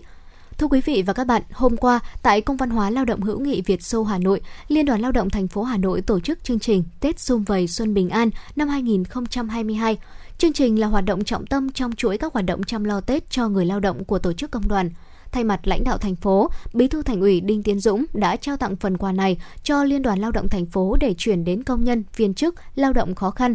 bày tỏ vui mừng khi tham dự chương trình Tết Xuân Vầy Xuân Bình An cùng đông đảo công nhân viên chức lao động thủ đô, Bí thư Thành ủy Đinh Tiến Dũng đánh giá, đây là hoạt động có ý nghĩa thiết thực của tổ chức công đoàn, góp phần cùng các cấp ủy, chính quyền thực hiện công tác an sinh xã hội, thể hiện sự quan tâm, động viên kịp thời để đoàn viên, công nhân viên chức lao động được vui Tết đón xuân, lan tỏa thông điệp đoàn kết, sẻ chia với tinh thần không để ai bị bỏ lại phía sau trong cộng đồng và toàn xã hội – Đồng chí Đinh Tiến Dũng đề nghị thời gian tới, đội ngũ cán bộ công đoàn và công nhân viên chức lao động thủ đô tiếp tục phát huy tinh thần sáng tạo, tự lực, tự cường, khơi dậy khát vọng vươn lên, xây dựng thủ đô và đất nước hùng cường thịnh vượng, chủ động tiếp cận, nắm bắt, làm chủ công nghệ, nâng cao năng lực, trình độ chuyên môn tay nghề, khẳng định bản lĩnh trí tuệ của công nhân viên chức lao động thủ đô, góp phần xây dựng cuộc sống ngày càng tốt đẹp hơn.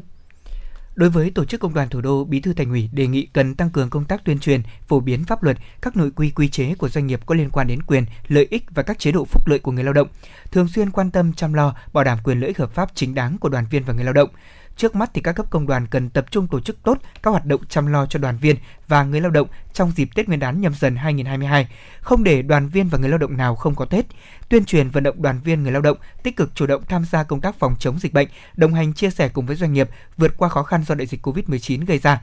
Bí thư Thành ủy Đinh Tiến Dũng cũng bày tỏ tin tưởng với truyền thống của giai cấp công nhân và tổ chức công đoàn Việt Nam, đội ngũ công nhân viên chức lao động và tổ chức công đoàn thủ đô sẽ hoàn thành xuất sắc các mục tiêu, nhiệm vụ đã đề ra, đóng góp vào thành tích chung của thành phố và tô thắm thêm màu áo xanh vinh quang của tổ chức công đoàn Việt Nam.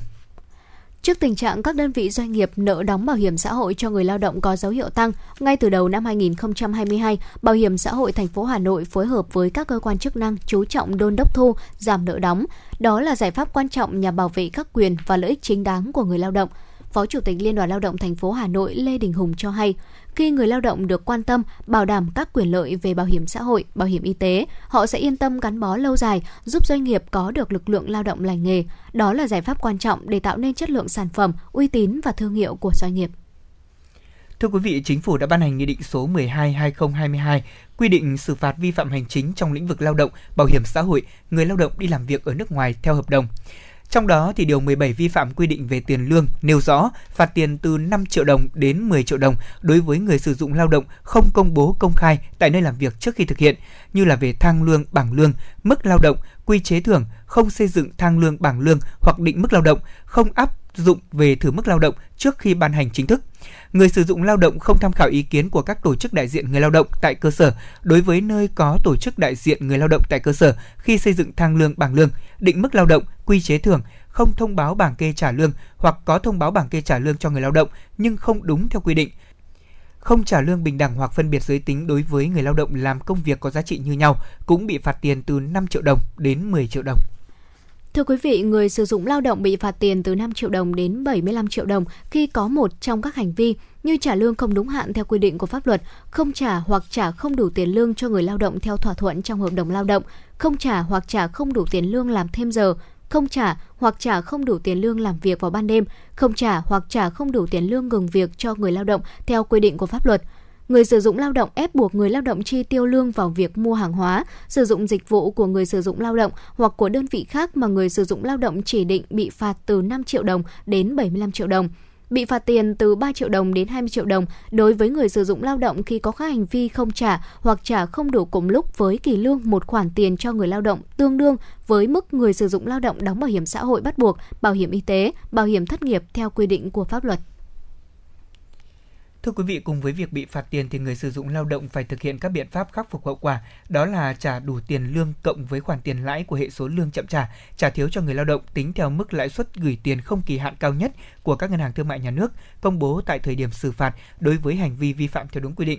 người sử dụng lao động phải trả đủ tiền lương tương đương với mức đóng bảo hiểm xã hội bắt buộc, bảo hiểm y tế, bảo hiểm thất nghiệp cộng với khoản tiền lãi của số tiền đó tính theo mức lãi suất tiền gửi không kỳ hạn cao nhất của các ngân hàng thương mại nhà nước, công bố tại thời điểm xử phạt cho người lao động đối với hành vi vi phạm quy định. Nhằm bảo đảm quyền lợi cho người lao động, ngay từ đầu năm 2022, các cơ quan đơn vị chức năng tăng cường đôn đốc thu, giảm nợ đóng bảo hiểm xã hội bằng nhiều hình thức, giải pháp linh hoạt. Để thực hiện hiệu quả, Giám đốc Bảo hiểm xã hội thành phố Hà Nội Nguyễn Đức Hòa cho biết, các ngành bảo hiểm xã hội, công an, lao động thương binh và xã hội, y tế, liên đoàn lao động, cục thuế, thanh tra vừa ký kết phối hợp liên ngành về bảo đảm quyền, lợi ích hợp pháp các chế độ bảo hiểm xã hội, bảo hiểm y tế, bảo hiểm thất nghiệp cho người lao động. Theo đó, Công an thành phố tiếp tục điều tra, xác minh, khởi tố những đơn vị doanh nghiệp cố tình nợ đóng, trốn đóng bảo hiểm xã hội, bảo hiểm y tế các ngành địa phương không để những đơn vị doanh nghiệp chưa hoàn thành nghĩa vụ nộp bảo hiểm xã hội tham gia đấu thầu, đầu tư các dự án của thành phố Hà Nội. Ngoài ra, Bảo hiểm xã hội thành phố cũng kiến nghị các cơ quan chức năng, các địa phương quan tâm tháo gỡ những khó khăn vướng mắc cho doanh nghiệp, tạo điều kiện thuận lợi để doanh nghiệp phát triển sản xuất kinh doanh, qua đó đảm bảo quyền lợi của người lao động. Phần đấu đến cuối năm, số người tham gia bảo hiểm xã hội trên địa bàn Hà Nội đạt 40% lực lượng lao động trong độ tuổi, hiện nay là 39%. Thưa quý vị và các bạn, để chuẩn bị đón học sinh từ khối lớp 7 đến lớp 12 trở lại trường học theo dự kiến vào sau kỳ nghỉ Tết Nguyên đán nhâm dần, chiều ngày 22 tháng 1 tại trường Trung học cơ sở Giảng Võ, Ủy ban nhân dân quận Ba Đình Hà Nội tổ chức diễn tập công tác đón học sinh trở lại trường học sau một thời gian tạm dừng đến trường để phòng chống dịch COVID-19. Các đơn vị tham gia đã tổ chức diễn tập 7 nội dung cơ bản bao gồm hướng dẫn phân luồng giao thông khi phụ huynh đưa học sinh tới trường, hướng dẫn học sinh vào trường, vào lớp học đảm bảo công tác phòng chống dịch trong tình hình mới, xử lý các tình huống khi phát hiện F0 tại trường,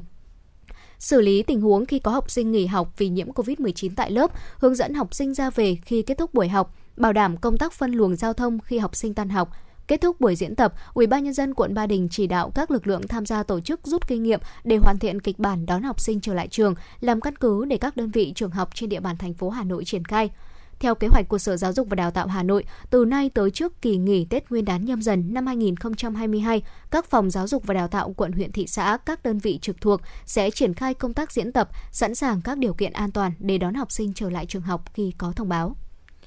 Thưa quý vị, ngày hôm qua, Thành đoàn Hội Sinh viên Việt Nam thành phố Hà Nội tổ chức chương trình Xuân yêu thương năm 2022, trao quà tặng tới cán bộ đoàn hội và các sinh viên có hoàn cảnh khó khăn nhân dịp Tết Nguyên đán nhâm dần. Nhiều chương trình cụ thể như Xuân tình nguyện, Tết sẻ chia, Xuân yêu thương, Tết chung một nhà. Tại chương trình, ban tổ chức đã trao tặng quà hỗ trợ cho 10 cán bộ đoàn hội là những sinh viên khó khăn và 50 sinh viên có hoàn cảnh đặc biệt khó khăn. Mỗi suất quà Tết trị giá 1 triệu đồng, trong đó có 500.000 đồng tiền mặt. Trong chiều ngày mai, Thành đoàn Hội Sinh viên Việt Nam thành phố Hà Nội tiếp tục trao tặng 35 xuất quà tới sinh viên là lưu học sinh nước ngoài ở lại ăn Tết Việt Nam. Thưa quý vị, tính đến 16 giờ ngày cuối cùng của đợt lấy nước thứ hai, thành phố Hà Nội và 10 tỉnh thuộc khu vực Trung Du và Đồng bằng Bắc Bộ đã cấp đủ nước cho gần 80% diện tích gieo cấy vụ xuân năm 2022. Đợt lấy nước thứ ba sẽ bắt đầu từ ngày 13 tháng 2 năm 2022. Tính đến 16 giờ ngày 22 tháng 1, mực nước trung bình tại trạm thủy văn Hà Nội đoạn cầu Long Biên, quận Long Biên đạt 1,76 m, mức cao nhất đạt 1,96 m lúc 13 đến 14 giờ. Kết hợp lượng mưa và vận hành công trình lấy nước sông, 11 tỉnh thành phố thuộc khu vực Trung Du và Đồng bằng Bắc Bộ tính đến 16 giờ ngày 22 tháng 1 đã cấp đủ nước cho 403.422 ha, đạt 79,64% diện tích gieo cấy vụ xuân năm 2022. Trong đó, tỉnh Thái Bình đã cấp đủ nước cho 96,2% diện tích, tỉnh Nam Định 92,52%, tỉnh Ninh Bình 90,62%, tỉnh Vĩnh Phúc 89%, tỉnh Hà Nam 88,48%, tỉnh Phú Thọ là 81,78% và thành phố Hà Nội đạt 49,89%. Thưa quý vị, để có thể cấp đủ nước gieo cấy vụ xuân, Tổng cục Thủy lợi đề nghị các sở nông nghiệp và phát triển nông thôn, đặc biệt là các tỉnh thành phố Hà Nội, Bắc Ninh, Hải Dương, Hưng Yên chỉ đạo các đơn vị quản lý khai thác công trình thủy lợi vận hành tối đa phương tiện để đưa nước lên ruộng trong thời gian giữa đợt 2 và đợt thứ ba nếu điều kiện nguồn nước cho phép. Theo kế hoạch của Bộ Nông nghiệp Phát triển Nông thôn, đợt điều tiết nước thứ ba cũng là đợt cuối cùng sẽ bắt đầu từ 0 giờ ngày 13 tháng 2 đến 24 giờ ngày 17 tháng 2 tới đây. Trong đợt điều tiết nước này thì mực nước sông Hồng tại trạm thủy văn Sơn Tây, đoạn trạm bơm Phù Sa, thị xã Sơn Tây được duy trì từ 1,8 m trở lên.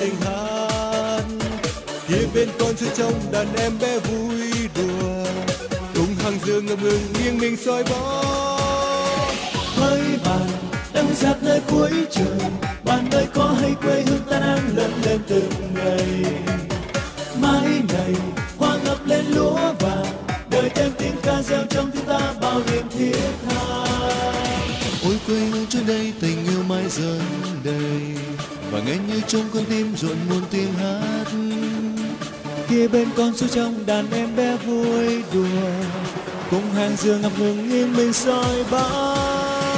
Với bạn đang giặt nơi cuối trời. Bạn ơi, có hay quê hương ta đang lớn lên từng ngày? Mai này, hoa ngập lên lúa vàng. Đời thêm tiếng ca reo trong chúng ta bao niềm thiết tha. Với bạn đang giặt nơi cuối trời. Bạn ơi, có hay quê hương ta đang lớn lên từng ngày?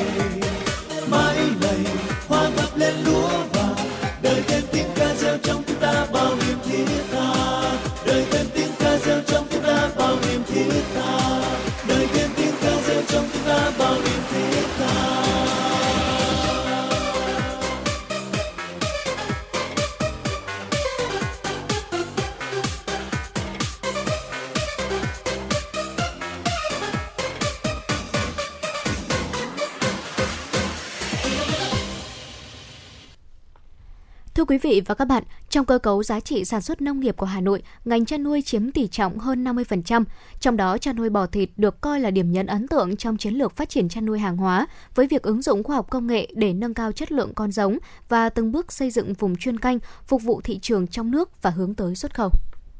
Thưa quý vị và các bạn, phục hồi và phát triển kinh tế xã hội là nhiệm vụ quan trọng hàng đầu được đặt lên hiện nay. Theo nhiều chuyên gia, sau COVID-19, các doanh nghiệp nền kinh tế sẽ bắt đầu một diện mạo mới, một mô hình kinh doanh mới theo hướng đổi mới sáng tạo, chuyển đổi số theo hướng xanh, phát triển bền vững, đủ khả năng kháng cự và chống chịu trong bối cảnh của dịch bệnh. Do đó, cần có cơ chế đặc thù để tái khởi động, phục hồi doanh nghiệp. Đại dịch COVID-19 và hậu quả từ đại dịch là một trong những thách thức lớn nhất cho doanh nghiệp trong giai đoạn hiện nay. Ảnh hưởng từ dịch, từ đầu năm đến nay, dịch đã ảnh hưởng tiêu cực đến hoạt động sản xuất kinh doanh của doanh nghiệp. Đơn hàng giảm mạnh, chi phí tăng cao, nhiều doanh nghiệp phải ngừng hoạt động, mất khả năng thanh toán và trên bờ vực phá sản, đặc biệt là các doanh nghiệp nhỏ và vừa. Khảo sát online của Ban Nghiên cứu Phát triển Kinh tế Tư nhân tính đến tháng 10 vừa qua đã có 61% doanh nghiệp tạm ngừng sản xuất kinh doanh, khó khăn về đứt gãy nguồn lao động. 56% doanh nghiệp đối mặt giá nguyên liệu đầu vào cao, 60% doanh nghiệp đang hoạt động bị chậm đơn hàng, 48% đơn hàng bị hủy. Phó Chủ tịch Phòng Thương mại và Công nghiệp Việt Nam Hoàng Quang Phòng cho rằng, để thích ứng với trạng thái bình thường mới do đại dịch COVID-19 đặt ra những vấn đề mới cho quản lý trên bình diện quốc gia và toàn cầu. Yêu cầu này đang đòi hỏi phải có những điều chỉnh chính sách phù hợp, ứng phó COVID và phục hồi phát triển kinh tế là trung tâm. Trong đó, lãnh đạo doanh nghiệp phải chủ động thích ứng linh hoạt, thực hiện chuyển đổi số. Quá trình này cần phải dựa trên sự liên kết chặt chẽ giữa kinh doanh, công nghệ và con người để tạo ra những hướng đi mới, đột phá hơn. Covid-19 là thách thức lớn nhưng cũng là cơ hội để doanh nghiệp đẩy nhanh quá trình chuyển đổi số, đặc biệt là trong công tác đào tạo nguồn nhân lực đáp ứng yêu cầu chuyển đổi. Cùng với đó, doanh nghiệp cần phải phát triển sản phẩm, dịch vụ đáp ứng nhu cầu mới của thị trường trong trạng thái bình thường mới, kết nối chặt chẽ với đối tác, nâng cao năng lực đổi mới và sức cạnh tranh trên thị trường. Mặc dù xác định được tầm quan trọng của chuyển đổi số, nhưng hiện nay vẫn còn nhiều doanh nghiệp đang gặp khó về chi phí đầu tư, ứng dụng công nghệ khó khăn do thói quen, tập quán kinh doanh, thiếu nguồn nhân lực để ứng dụng công nghệ số. Theo bà Bùi Thu Thủy, Phó Cục trưởng Cục Phát triển Doanh nghiệp, Bộ Kế hoạch và Đầu tư, COVID-19 là cú hích trăm năm để thúc đẩy chuyển đổi số khi hiện nay sự thay đổi hành vi tiêu dùng khách hàng sang hình thức tiêu dùng online. Bởi sự dịch chuyển của chuỗi cung ứng toàn cầu và tác động của đại dịch khiến giao dịch số online tăng mạnh. Đồng thời cho biết, Bộ Kế hoạch và Đầu tư đang đẩy mạnh triển khai chương trình hỗ trợ doanh nghiệp chuyển đổi số giai đoạn 2021-2025. Trong năm 2022, chương trình sẽ tập trung vào 3 gói chính. Cụ thể là hỗ trợ bắt đầu chuyển đổi số cho quy mô nhỏ, những doanh nghiệp bắt đầu chuyển đổi số, ngân sách nhà nước dành một phần kinh phí từ 20 triệu đến 50 triệu đồng một năm. Gói thứ hai là tăng tốc chuyển đổi số cho các doanh nghiệp đang tăng trưởng, hỗ trợ không quá 100 triệu đồng một năm đối với các đối tượng doanh nghiệp vừa. Gói thứ ba là hỗ trợ doanh nghiệp chuyển đổi số hướng đến thị trường xuất khẩu, hỗ trợ tối đa 50% kinh phí khởi tạo, duy trì tài khoản trên các sàn thương mại điện tử xuyên biên giới cái doanh nghiệp sẽ tìm đến các cái cơ quan hỗ trợ, trong đó có cục phát triển doanh nghiệp, để tiếp tục là đề xuất cái chương trình chuyển đổi số, hay là các các cái nhu cầu hỗ trợ của mình. Và chúng tôi cũng sẽ tiếp tục đồng hành cùng với phòng thương mại công nghiệp Việt Nam để triển khai các cái nội dung hỗ trợ với những cái à, nỗ lực của toàn bộ cái hệ thống từ chính phủ cho đến các cái cơ quan. Các doanh nghiệp ta sẽ sớm khôi phục được để có thể là duy trì tồn tại và bứt phá phát triển trong cái thời gian tới. Hiện các doanh nghiệp đã đưa ra những định hướng tăng tốc chuyển đổi số nhằm đẩy nhanh tốc độ phục hồi sau đại dịch COVID-19, cũng như cách tiếp cận các gói hỗ trợ từ Bộ Kế hoạch và Đầu tư cho doanh nghiệp trong giai đoạn hiện nay. Vướng mắc lớn nhất mà các doanh nghiệp đang gặp phải hiện nay là vấn đề tài chính. Theo đó, có 70% doanh nghiệp gặp khó khăn về trả lương cho người lao động. Hơn 60% doanh nghiệp gặp khó khăn trong việc đảm bảo trả lãi vay ngân hàng. 60% doanh nghiệp gặp khó khăn trong việc trả tiền thuê đất, kho bãi, nhà xưởng, văn phòng. Ngoài ra còn là những khó khăn trong đóng tiền bảo hiểm xã hội, bảo hiểm y tế, bảo hiểm thất nghiệp, kinh phí công đoàn hay trả nợ gốc cho ngân hàng, thanh toán tiền điện, nước, nhiên liệu đầu vào. Ngay như thực hiện ba tại chỗ, nhiều doanh nghiệp cũng phản ánh gánh nặng tài chính mà doanh nghiệp phải thực hiện là chi trả bình quân 9,3 triệu đồng một tháng trên một lao động. Các doanh nghiệp mong muốn được hỗ trợ lãi vay từ 1 đến 3% để trả lương để giữ chân lao động chờ cơ hội khôi phục sản xuất kinh doanh hay như hỗ trợ giảm chi phí điện nước, nguyên liệu đầu vào, giảm tiền thuê đất, giảm thuế thu nhập doanh nghiệp, thuế giá trị gia tăng hay thuế xuất nhập khẩu hoặc giảm tỷ lệ đóng bảo hiểm xã hội. Nhiều doanh nghiệp còn có nguyện vọng được giãn, hoãn nộp các khoản thuế, phí, lệ phí và được các ngân hàng thương mại khoanh nợ, lùi thời hạn trả nợ của tất cả các khoản nợ. Song song đó, hầu hết các doanh nghiệp đều mong muốn sẽ bình ổn giá nguyên vật liệu đầu vào, tránh để xảy ra tình trạng đầu cơ, gom hàng sau dịch hay bảo đảm chuỗi cung ứng, đẩy mạnh bao phủ vaccine, hỗ trợ thủ tục chuyên gia, đồng thời tiếp tục tinh gọn thủ tục, đơn giản hóa các điều kiện để doanh nghiệp có thể tiếp cận được các gói hỗ trợ. Quý vị và các bạn đang nghe chương trình Truyền động Hà Nội chiều, chịu trách nhiệm nội dung Phó Tổng biên tập Nguyễn Tiến Dũng, tổ chức sản xuất Kiều Anh, biên tập Ngọc Ánh, MC Thu Thảo Lê Thông, thư ký Kim Anh cùng kỹ thuật viên Duy Anh thực hiện. Thưa quý vị, hãy tương tác với chúng tôi để chia sẻ những vấn đề quý vị và các bạn đang quan tâm, những điều cần chia sẻ và cả những mong muốn được tặng một món quà âm nhạc cho bạn bè, người thân qua số điện thoại 024 3773 6688. Còn ngay bây giờ, xin được mời quý vị chúng ta sẽ cùng thư giãn với một giai điệu âm nhạc trước khi đến với những nội dung tiếp theo.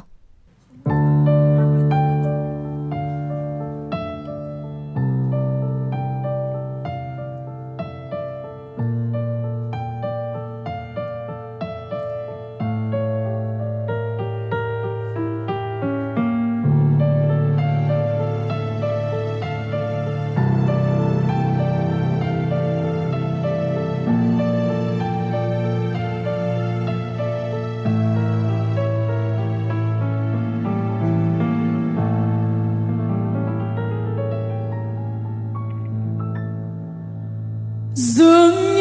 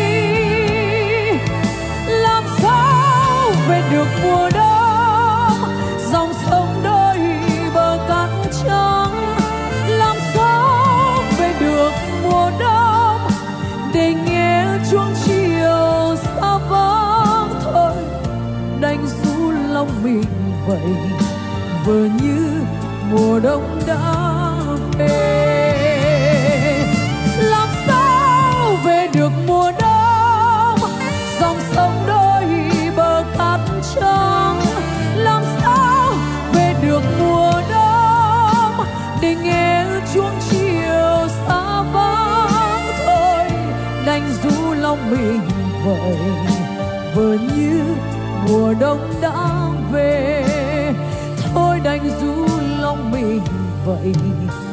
Vừa như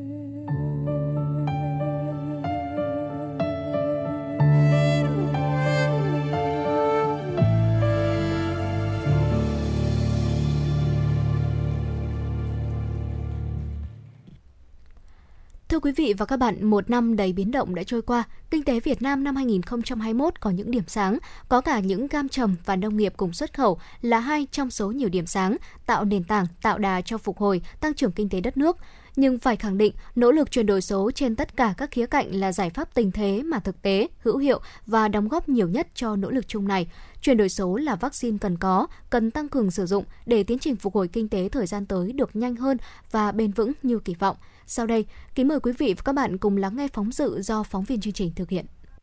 Thưa quý vị và các bạn, với việc ứng dụng công nghệ cao vào lai tạo, sản xuất giống, ngành chăn nuôi Hà Nội đã thành công nâng cao năng suất, chất lượng của đàn bò. Đây được coi là giải pháp chiến lược góp phần thực hiện mục tiêu tái cơ cấu ngành nông nghiệp, tăng thu nhập cho người chăn nuôi. Hà Nội có tiềm năng lợi thế phát triển chăn nuôi bò sữa, bò thịt do có nhiều vùng bãi ven sông để tận dụng trồng cỏ, ngô, cây họ đậu. Tổng đàn bò toàn thành phố là hơn 130.000 con, trong đó đàn bò sữa gần 15.000 con. Nhìn lại ngành chăn nuôi bò của Hà Nội trước năm 2010 có thể thấy tổng đàn bò khoảng 149.000 con, nhưng bò sữa chỉ 7.700 con, còn lại là bò thịt và bò sinh sản. Giai đoạn này chủ yếu là các giống bò có năng suất chất lượng thấp. Đối với bò sữa, sản lượng sữa chỉ đạt dưới 4.000 lít trên một chu kỳ. Đối với bò thịt, tỷ lệ bò lai Jebu chiếm 70%. Các giống chủ yếu là bò lai xin. Tỷ lệ bò được phối giống bằng phương pháp thụ tinh nhân tạo mới đạt khoảng 34%. Từ năm 2011 cho đến nay, thực hiện chương trình nâng cao năng suất chất lượng giống vật nuôi trên địa bàn thành phố, chất lượng đàn bò đã được nâng lên rõ rệt. Tỷ lệ thụ tinh nhân tạo trên đàn bò sữa đạt 100%, đàn bò thịt đạt 80%. Cụ thể, đối với bò thịt đã đưa các giống bò năng suất chất lượng cao vào lai tạo như Braham, Dromaster, BBB, Cholorai, Argus và Weu nâng khối lượng trung bình ở giai đoạn trưởng thành 24 tháng tuổi từ 220 lên 300 kg trên một con đối với bò vàng, tăng lên 350 đến 380 kg một con với bò lai xin. Đến nay, khối lượng của các giống bò lai chất lượng cao như BBB, Cholorai, August hay là Weu đã tăng lên 480 đến 650 kg trên một con, nâng tỷ lệ thịt sẻ từ 43 đến 63%. Đối với bò sữa, đã đưa tinh phân ly giới tính để từng bước cải thiện đàn bò sữa, chọn lọc nâng cao năng suất sữa. Kết quả cho thấy tỷ lệ bê cái sinh ra từ tinh phân ly giới tính đạt 90%, sản lượng sữa bình quân đạt 5.500 kg một con trên một chu kỳ, cao hơn 600 kg một con một chu kỳ so với sản lượng sữa bình quân của đàn bò sữa sinh ra từ tinh bò thường. Như vậy là các giống bò mới đã mang lại hiệu quả kinh tế từ 3 đến 6 triệu đồng trên một con bê. Bò sữa được sinh ra từ tinh phân ly giới tính tăng thêm 6 đến 8 triệu đồng một con một chu kỳ do sản lượng sữa tăng lên. Ngoài ra, công tác cải tạo đàn bò cái nền bằng tinh bò Braham Spenol là tiền đề cho việc ứng dụng công nghệ cao vào lai tạo sản xuất giống bò thịt trên địa bàn Hà Nội. Ông Vũ Văn Hải, Phó Giám đốc Công ty Cổ phần Giống Gia súc Hà Nội cho biết. Trong cái thời gian tới thì để sống chung với dịch thì trước hết là ngoài cái việc mà chúng tôi vẫn tiếp tục ờ, yêu cầu là cán bộ nhân viên phải thực hiện nghiêm cái ờ, khuyến cáo 5K để đảm bảo cái phòng chống dịch. Cái thứ hai nữa là bố trí cho anh em đi làm hợp lý, sau đó vẫn thực hiện theo chỉ thị 15 nhưng vẫn đảm bảo cái duy trì sản xuất không để ảnh hưởng không để đứt gãy trong các cái công việc trong cái chăm sóc cái đàn gia súc giống gốc của thành phố. Ờ, trong thời gian tới thì để chủ động cho cái ờ, việc sản xuất cũng như là cung ứng tinh theo các cái chương trình của thành phố thì Ờ, trước mắt là chúng tôi phải tiếp tục củng cố nâng cao cái chất lượng ờ, đàn ờ, đàn bò giống. Cái thứ hai nữa về mặt lâu dài thì chúng tôi phải chủ động làm sao đó phải sản xuất được cái giống bò thuần tại trong nước bằng cái công nghệ cấy phôi Hiện nay thì chúng tôi đang thực hiện cái dự án cấy phôi theo hai cái công nghệ in vivo và in vitro. Vì vậy mà đã cũng đã trong cái thời gian tới là công ty có thể chủ động sản xuất được các cái giống bò thuần trong nước để chủ động trong cái việc cung ứng tinh, không phải nhập tinh từ nước ngoài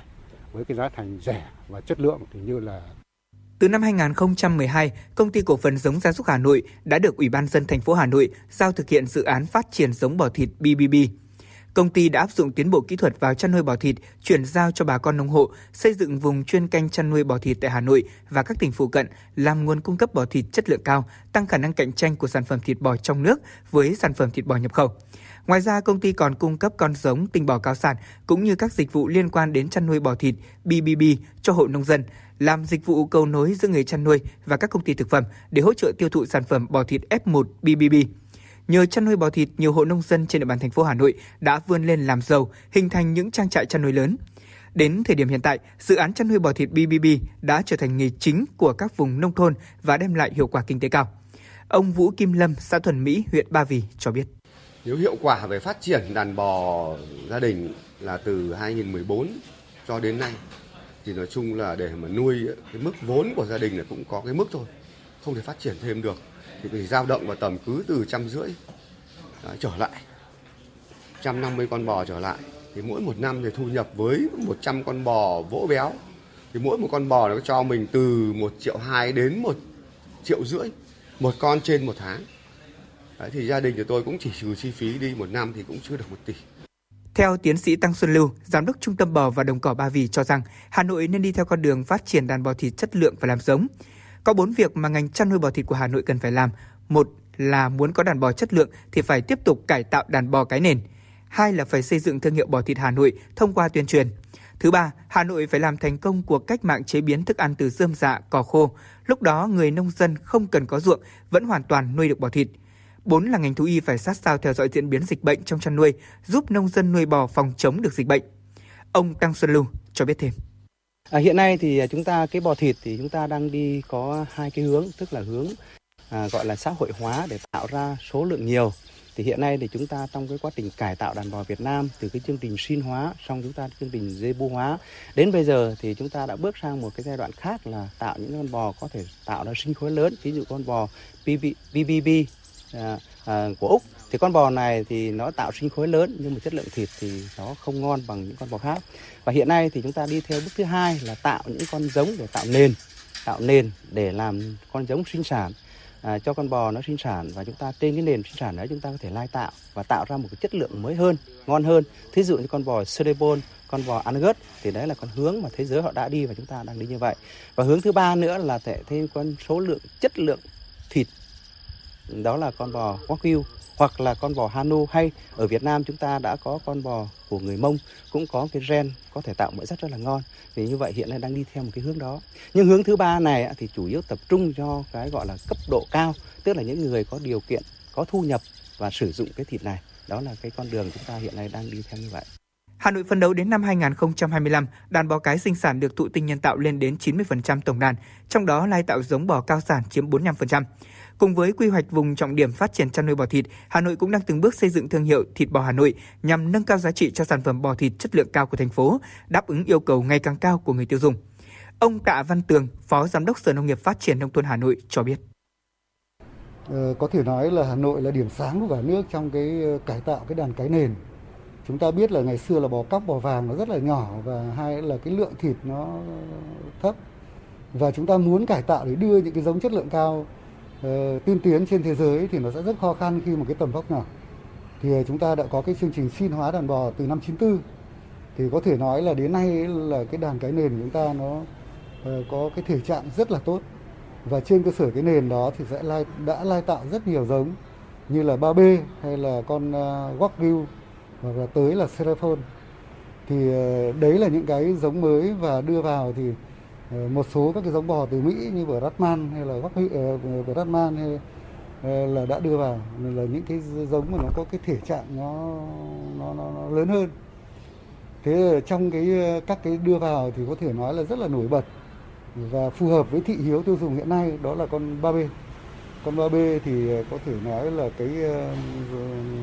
giống bò nhập từ Bỉ và với cái uh, Ờ, khối lượng ờ, lớn và cái tỷ lệ thịt xẻ cao. Và nó phù hợp với cái thị hiếu tiêu dùng nó cái ờ, không quá béo không quá nhiều mỡ sắt rất hợp thị hiếu. Và cái hiện nay thì cái việc mà trên cơ sở thành công như vậy thì thành phố Hà Nội cũng đã uh, thu hút doanh nghiệp đầu tư và đã có cái cơ sở sản xuất tinh 3B để cung cấp cho trên địa bàn Hà Nội cũng như là cung cấp cho cả nước. Thì đây là những cái mà từ cái Ờ, kết quả từ cái ờ, lai tạo và cái đã ờ, khẳng định được những cái kết quả và được các tỉnh cũng có thể nói là đón nhận cái giống bò những cái giống bò mà từ thành phố Hà Nội đã lai tạo. Và cũng có thể nói rằng đối với Hà Nội ấy, trong lĩnh vực nông nghiệp thì cái thế mạnh và có thể nói là mạnh nhất đó là cái sản xuất các cái loại cây con giống các loại. Thì hiện nay chúng ta Hà Nội cũng đang là một cái trung tâm để mà phát triển Ờ, các cái loại ờ, cây con giống cung cấp ờ, cho cả nước. Thế và trong thời gian tới thì cũng sẽ, cái việc mà thu hút doanh nghiệp để mà nâng cao hơn một bước nữa để tiếp cận với thế giới về công nghệ trong sản xuất giống, thì chúng tôi cho rằng là nông nghiệp Hà Nội sẽ có cái vai trò đáng kể đối với nông nghiệp cả nước khi mà có cái nguồn con giống, nguồn gốc xuất xứ và phù hợp với hiện nay đó là theo chuỗi thì người ta sẽ truy xuất nguồn gốc, nhất là nguồn gốc về con giống thì sẽ ờ, là cái điều kiện để góp cho cái nền nông nghiệp nó có hiệu quả hơn. Hiện nay trên cơ sở đàn bò sẵn có đạt công suất tiêu thụ đến mức có thể đưa vào giết mổ công nghiệp, thành phố sẽ tiếp tục kết nối với các doanh nghiệp đến mua sữa và bò sau khi sinh sản để giúp ổn định giá cả thị trường, bà con yên tâm sản xuất và tăng số lượng đàn bò.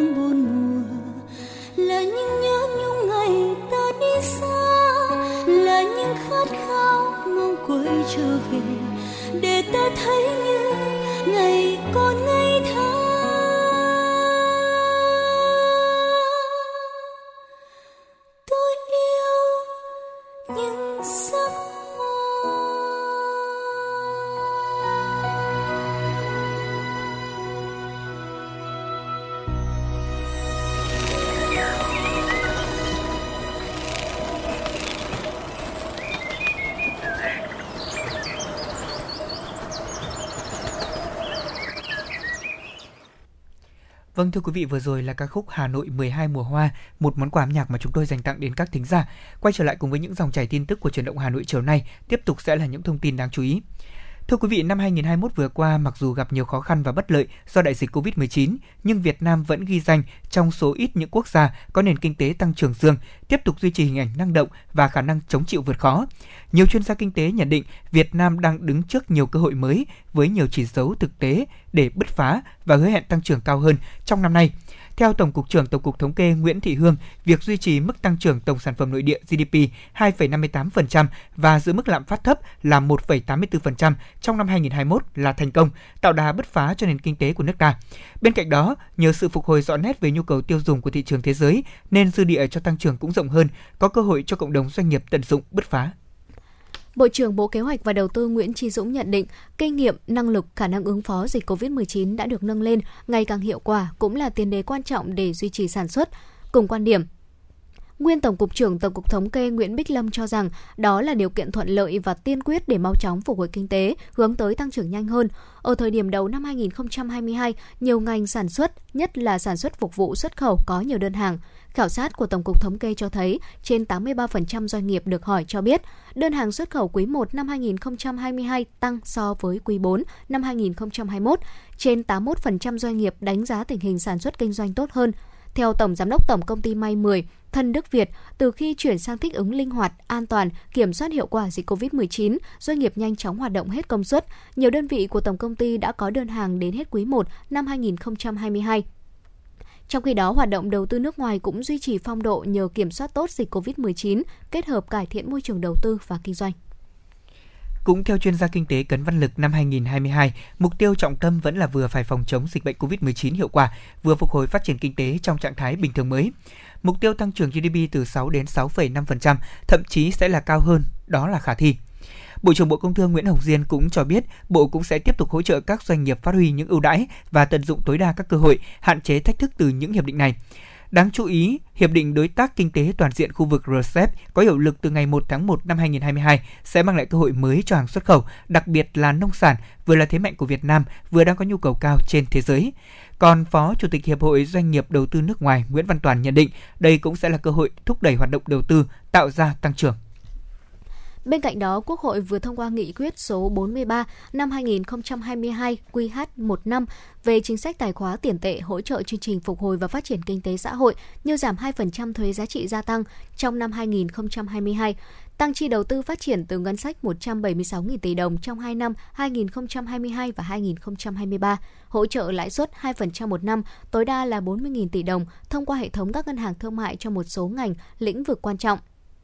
bổ sung tối đa 113.550 tỷ đồng vốn đầu tư từ ngân sách để phát triển kết cấu hạ tầng giao thông, công nghệ thông tin, chuyển đổi số, phòng chống sạt lở bờ sông, bờ biển, đảm bảo an toàn hồ chứa nước, thích ứng biến đổi khí hậu, khắc phục hậu quả thiên tai. Chính phủ cũng chỉ đạo các tổ chức tín dụng giảm chi phí hoạt động để phấn đấu giảm lãi suất cho vay khoảng 0,5% cho đến 1%, sử dụng tối đa là 46.000 tỷ đồng từ các nguồn tài chính hợp pháp khác để nhập khẩu vaccine, thuốc điều trị và thiết bị vật tư y tế phục vụ phòng chống dịch COVID-19. Theo chuyên gia kinh tế Cấn Văn Lực, cần sớm ban hành và thực thi hiệu quả chương trình trên. Các chuyên gia cũng kiến nghị cần đẩy nhanh, quyết liệt cải cách, hoàn thiện thể chế, cải thiện thực chất hơn nữa môi trường đầu tư kinh doanh, kiên quyết tháo gỡ những vướng mắc sớm nhất có thể. Thưa quý vị, chuyển sang một số thông tin về thị trường. Ghi nhận trong sáng ngày 22 tháng 1, tức là ngày 20 tháng Chạp năm Tân Sửu, các mặt hàng cá chép, vàng mã, trái cây và hoa tươi để phục vụ nhu cầu cúng lễ ông công ông táo tại các chợ trên địa bàn thành phố Hà Nội đã bắt đầu sôi động. Mặt hàng cá chép cũng bắt đầu được các tiểu thương bày bán tại các chợ truyền thống trên địa bàn thành phố với giá không tăng so với năm trước, từ 10.000 đến 20.000 đồng một con, tùy loại to nhỏ. Các tiểu thương cũng cho biết là năm nay nguồn cá chép đỏ khá dồi dào, giá cũng không có nhiều biến động, từ 120.000 đồng đến 150.000 đồng một kg. Vàng mã cũng là mặt hàng không thể thiếu trong lễ cúng 23 tháng Chạp. Nhiều người thậm chí đã chọn mua từ rằm tháng Chạp để tránh sát ngày lại đông người mua. Chủ của một cửa hàng bán vàng mã tại chợ Châu Long, quận Ba Đình cho biết là giá bộ mũ hài để cúng ông công ông táo và thần linh ở mức từ 50.000 đồng đến hơn 200.000 đồng, tùy loại to nhỏ và chất giấy. Tiền vàng, thỏi vàng thần tài có giá từ 10.000 đến 50.000 đồng một lễ.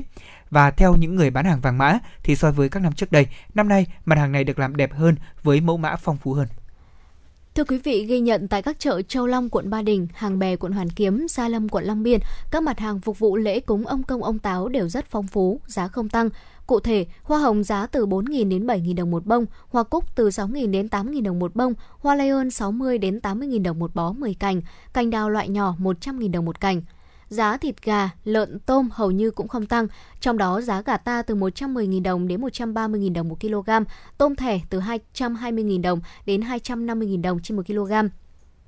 Tôm sú từ 450.000 đồng đến 500.000 đồng một kg, giá thịt lợn ba chỉ, nạc vai, nạc thân ở mức là 130.000 đồng đến 150.000 đồng một kg, sườn thân, bắp chân giò 140.000 đồng cho đến 145.000 đồng trên một kg. Thưa quý vị và các bạn, phát triển hoa cây cảnh không những bảo vệ môi trường sinh thái sáng xanh sạch đẹp mà còn là một mũi nhọn kinh tế gia tăng thu nhập để nâng cao đời sống của người dân, góp phần thiết thực vào chương trình xây dựng nông thôn mới và phát triển đô thị trên địa bàn thành phố. Hiện nay, ngành nông nghiệp Hà Nội đang triển khai nhiều giải pháp đồng bộ để phát triển nghề trồng hoa một cách bền vững. Ngay sau đây, xin mời quý vị và các bạn cùng lắng nghe phóng sự do phóng viên chương trình thực hiện. Thưa quý vị và các bạn, với diện tích trồng gần 7.700 hecta và đã hình thành các vùng tập trung quy mô lớn, trồng hoa đã trở thành một nghề đem lại hiệu quả kinh tế cao. Ứng dụng các tiến bộ kỹ thuật, đa dạng hóa sản phẩm, hạn chế tối đa sử dụng thuốc bảo vệ thực vật là định hướng phát triển ngành hoa trong thời gian tới của thành phố. Nghề trồng hoa tại phường Tây Tự, quận Bắc Từ Liêm được hình thành từ năm 1930, nhưng phải đến đầu năm 1990, phong trào trồng hoa tại nơi này mới trở nên phổ biến và lớn mạnh. Nhiều người dân Tây Tự vẫn nhớ những cây hoa đầu tiên được đưa về trồng thí điểm thay cho các loại cây trồng truyền thống như lúa, cà chua và dưa lê và họ không ngờ hoa lại hợp tất đến thế. Thấy hoa phát triển tốt, đem lại hiệu quả kinh tế cao hơn nhiều so với trồng lúa, trồng dưa, trồng cà. Người dân Tây Tự bảo nhau cùng chuyển đổi sang trồng hoa. Những loại hoa quen thuộc được người dân Tây Tự trồng chủ yếu là hoa ly, cúc vàng, hoa hồng, hoa loa kèn. Để đáp ứng nhu cầu thị trường, thay vì trồng hai vụ như trước đây, hiện nay người dân Tây Tựu đã trồng hoa cả bốn mùa và có hoa bán quanh năm nhờ áp dụng kỹ thuật tiên tiến trong việc chọn, nhân giống và chăm sóc hoa. Hiện nay, diện tích trồng hoa bốn mùa tại Tây Tựu gần 300 hecta, tổng doanh thu khoảng 150 tỷ trên một năm. Đây là nguồn thu nhập chủ yếu cho bà con nông dân tại đây trong những năm vừa qua, đồng thời góp phần thay đổi bộ mặt kinh tế xã hội của địa phương. Bà Phạm Thị Thu Giang, Phó Chủ tịch Ủy ban nhân dân phường Tây Tự, quận Bắc Từ Liêm cho biết. À, đối với phường Tây Tự của chúng tôi thì nghề trồng hoa là một một trong nghề mà đem lại kinh tế à, vào quan trọng nhất đối với phát triển kinh tế của địa phương đáp ứng toàn bộ các cái nhu cầu sinh sống của bà con nhân dân thì đều là do nghề trồng hoa À, trong thời gian vừa qua cũng như trong thời điểm hiện tại thì chúng ta thấy là dịch diễn biến rất là căng thẳng. Bây giờ tuy tình hình dịch có ổn định hơn nhưng cũng sẽ ảnh hưởng rất lớn đến người trồng hoa. À, đặc biệt là như thầy chúng tôi thấy đấy, cái đợt vừa rồi thì dịch thì cái việc thông thương đi lại giữa các à, địa bàn với nhau là không không không được. Cái thứ hai là có một cái giai đoạn là hoa lại không phải là sản phẩm để được bán trong đợt dịch thế cho nên là dẫn đến là cái việc bà con nhân dân trồng hoa nhưng mà sản phẩm trồng ra thì lại không không bán được ra ngoài nên cũng ảnh hưởng rất là lớn đến kinh tế của nhân dân trong đợt dịch vừa rồi. Đến thời điểm hiện tại thì giá hoa có có được nâng lên. Đến nay, Hà Nội đã công nhận được 313 làng nghề, làng nghề truyền thống, trong đó có 11 làng nghề và làng nghề truyền thống về hoa, cây cảnh như làng nghề sinh vật cảnh thôn Cơ Giáo, làng nghề sinh vật cảnh thôn Sâm Xuyên, làng nghề hoa cây cảnh nội thôn huyện Thường Tín, làng nghề hoa cây cảnh Hạ Lôi, làng nghề hoa cây cảnh Lữ Trì, làng nghề hoa Đại Bái huyện Mê Linh, làng nghề cây cảnh hoa giấy thôn Phù Đồng huyện Gia Lâm, làng nghề truyền thống hoa Tây Tự quận Bắc Từ Liêm, làng nghề trồng quất cảnh xã Tam Xá huyện Đông Anh, làng nghề truyền thống hoa đào Nhật Tân, làng nghề truyền thống quất cảnh Tứ Liên quận Tây Hồ. Hiện nay, thành phố đã hình thành được 50 vùng sản xuất hoa tập trung với quy mô từ 20 hecta trở lên. Trồng hoa đòi hỏi kỹ thuật và chăm bón cao để được một bông hoa đẹp trái vụ càng khó. Vì thế người trồng thường hay lạm dụng thuốc bảo vệ thực vật. Để phát triển ngành hoa bền vững, an toàn, đi đôi với bảo vệ môi trường sinh thái, các lớp quản lý dịch hại tổng hợp IPM và đào tạo giảng viên IPM TOT được thường xuyên tổ chức. Chị Nguyễn Thị Hương, nhân viên trồng trọt và bảo vệ thực vật phường Tây Tự, quận Bắc Từ Liêm cho biết. Khi tham gia lớp học này, tôi học hỏi thêm được nhiều ờ, kỹ thuật và cách quản lý trong ừ, sản xuất hoa. Ừ, ở cái lớp này thì chúng tôi học được thêm ờ, nhiều cái biện pháp về dịch hại tổng hợp để để có thể ờ, hạn chế cái số lần sử dụng thuốc bảo vệ thực vật. Từ đó là ừ, giảm thiểu được cái ô nhiễm môi trường và giảm được cái gánh nặng kinh tế trong cái chi phí sản xuất hoa ban đầu. Năm 2021, mặc dù bị ảnh hưởng của dịch COVID-19, song Chi cục trồng trọt và bảo vệ thực vật đã tổ chức được một khóa đào tạo với 30 học viên trong 9 tháng về quản lý dịch hại tổng hợp cho nhân viên các trạm, nhân viên kỹ thuật cấp xã trên địa bàn thành phố. Đây cũng là khóa đào tạo đầu tiên về hoa được tổ chức lại sau 5 năm gián đoạn vì vấn đề kinh phí. Bà Lưu Thị Hằng, trưởng phòng thanh tra pháp chế, Chi cục trồng trọt và bảo vệ thực vật Hà Nội cho biết. À, với ờ, cái công tác à, từ các cái lớp học đồng ruộng này thì cái định hướng của chi cục trồng trọt bảo vệ thực vật là trong thời gian tới là à, tăng cường mở rộng các cái nhân rộng các cái lớp này để làm sao mà có đội ngũ uh, cán bộ kỹ thuật cũng như nhân viên trồng trọt bảo vệ thực vật cấp xã là nắm được cái phương pháp để là một cái hạt nhân để đi Ờ, một giảng viên nòng cốt để đi tuyên truyền cũng như là đào tạo mở các lớp huấn luyện cho nông dân để làm sao mà cái ờ, cái kiến, nâng cao cái kiến thức cho nông dân về cái quy trình phòng trừ tổng hợp. Tức là khi sâu bệnh đến ngưỡng thì anh mới sử dụng thuốc bảo vệ thực vật. Thế do vậy là từ cái giải pháp này, nó không những về cái lớp học ở đây là rất phù hợp với cho cái phương pháp đào tạo huấn luyện cho nông dân, đó là phương pháp thực hành ngoài đồng ruộng. Cho vậy là cầm tay chỉ việc tức là đây là nông dân được tiếp cận thực tế ngoài đồng ruộng để nhận diện à, bằng hình ảnh thực tế ngoài đồng ruộng, cũng như là các cái phương pháp bố trí thí nghiệm cũng như là cái giải pháp để à, phòng trừ sâu bệnh một cách hợp lý à, tránh không sử dụng tràn lan thuốc bảo vệ thực vật. Thế do vậy là qua cái triển khai về cái công tác quản lý dịch hại tổng hợp thì Hà Nội là một trong những cái tỉnh được cả nước đánh giá là cái Ờ, mở rộng và, và phát triển cái nội dung này là được ờ, rất là đảm bảo và được ờ, nhân rộng rất nhiều trong những năm qua. Để đạt từ mục tiêu từ nay đến năm 2025 diện tích trồng hoa, cây cảnh đạt từ 8.500 đến 9.000 ha. Làng nghề hoa cây cảnh phát triển gắn với du lịch nông thôn, du lịch trải nghiệm các quận huyện thị xã, cần làm tốt quy hoạch để hoa cây cảnh trở thành hàng mũi nhọn trong phát triển kinh tế, cải thiện môi trường ở nông thôn. Bên cạnh đó, các vùng hoa, cây cảnh cũng cần sớm hình thành hợp tác xã, tổ hợp tác, doanh nghiệp, nâng cao tính pháp lý, tiếp cận với các nguồn vốn vay hỗ trợ, tăng cường ứng dụng khoa học kỹ thuật công nghệ cao trong quy trình sản xuất, bảo quản, tiêu thụ sản phẩm hoa và cây cảnh. Theo quy hoạch đến năm 2025, Hà Nội mở rộng diện tích trồng hoa, cây cảnh lên 8.000 ha, diện tích chuyên canh khoảng 5.000 ha.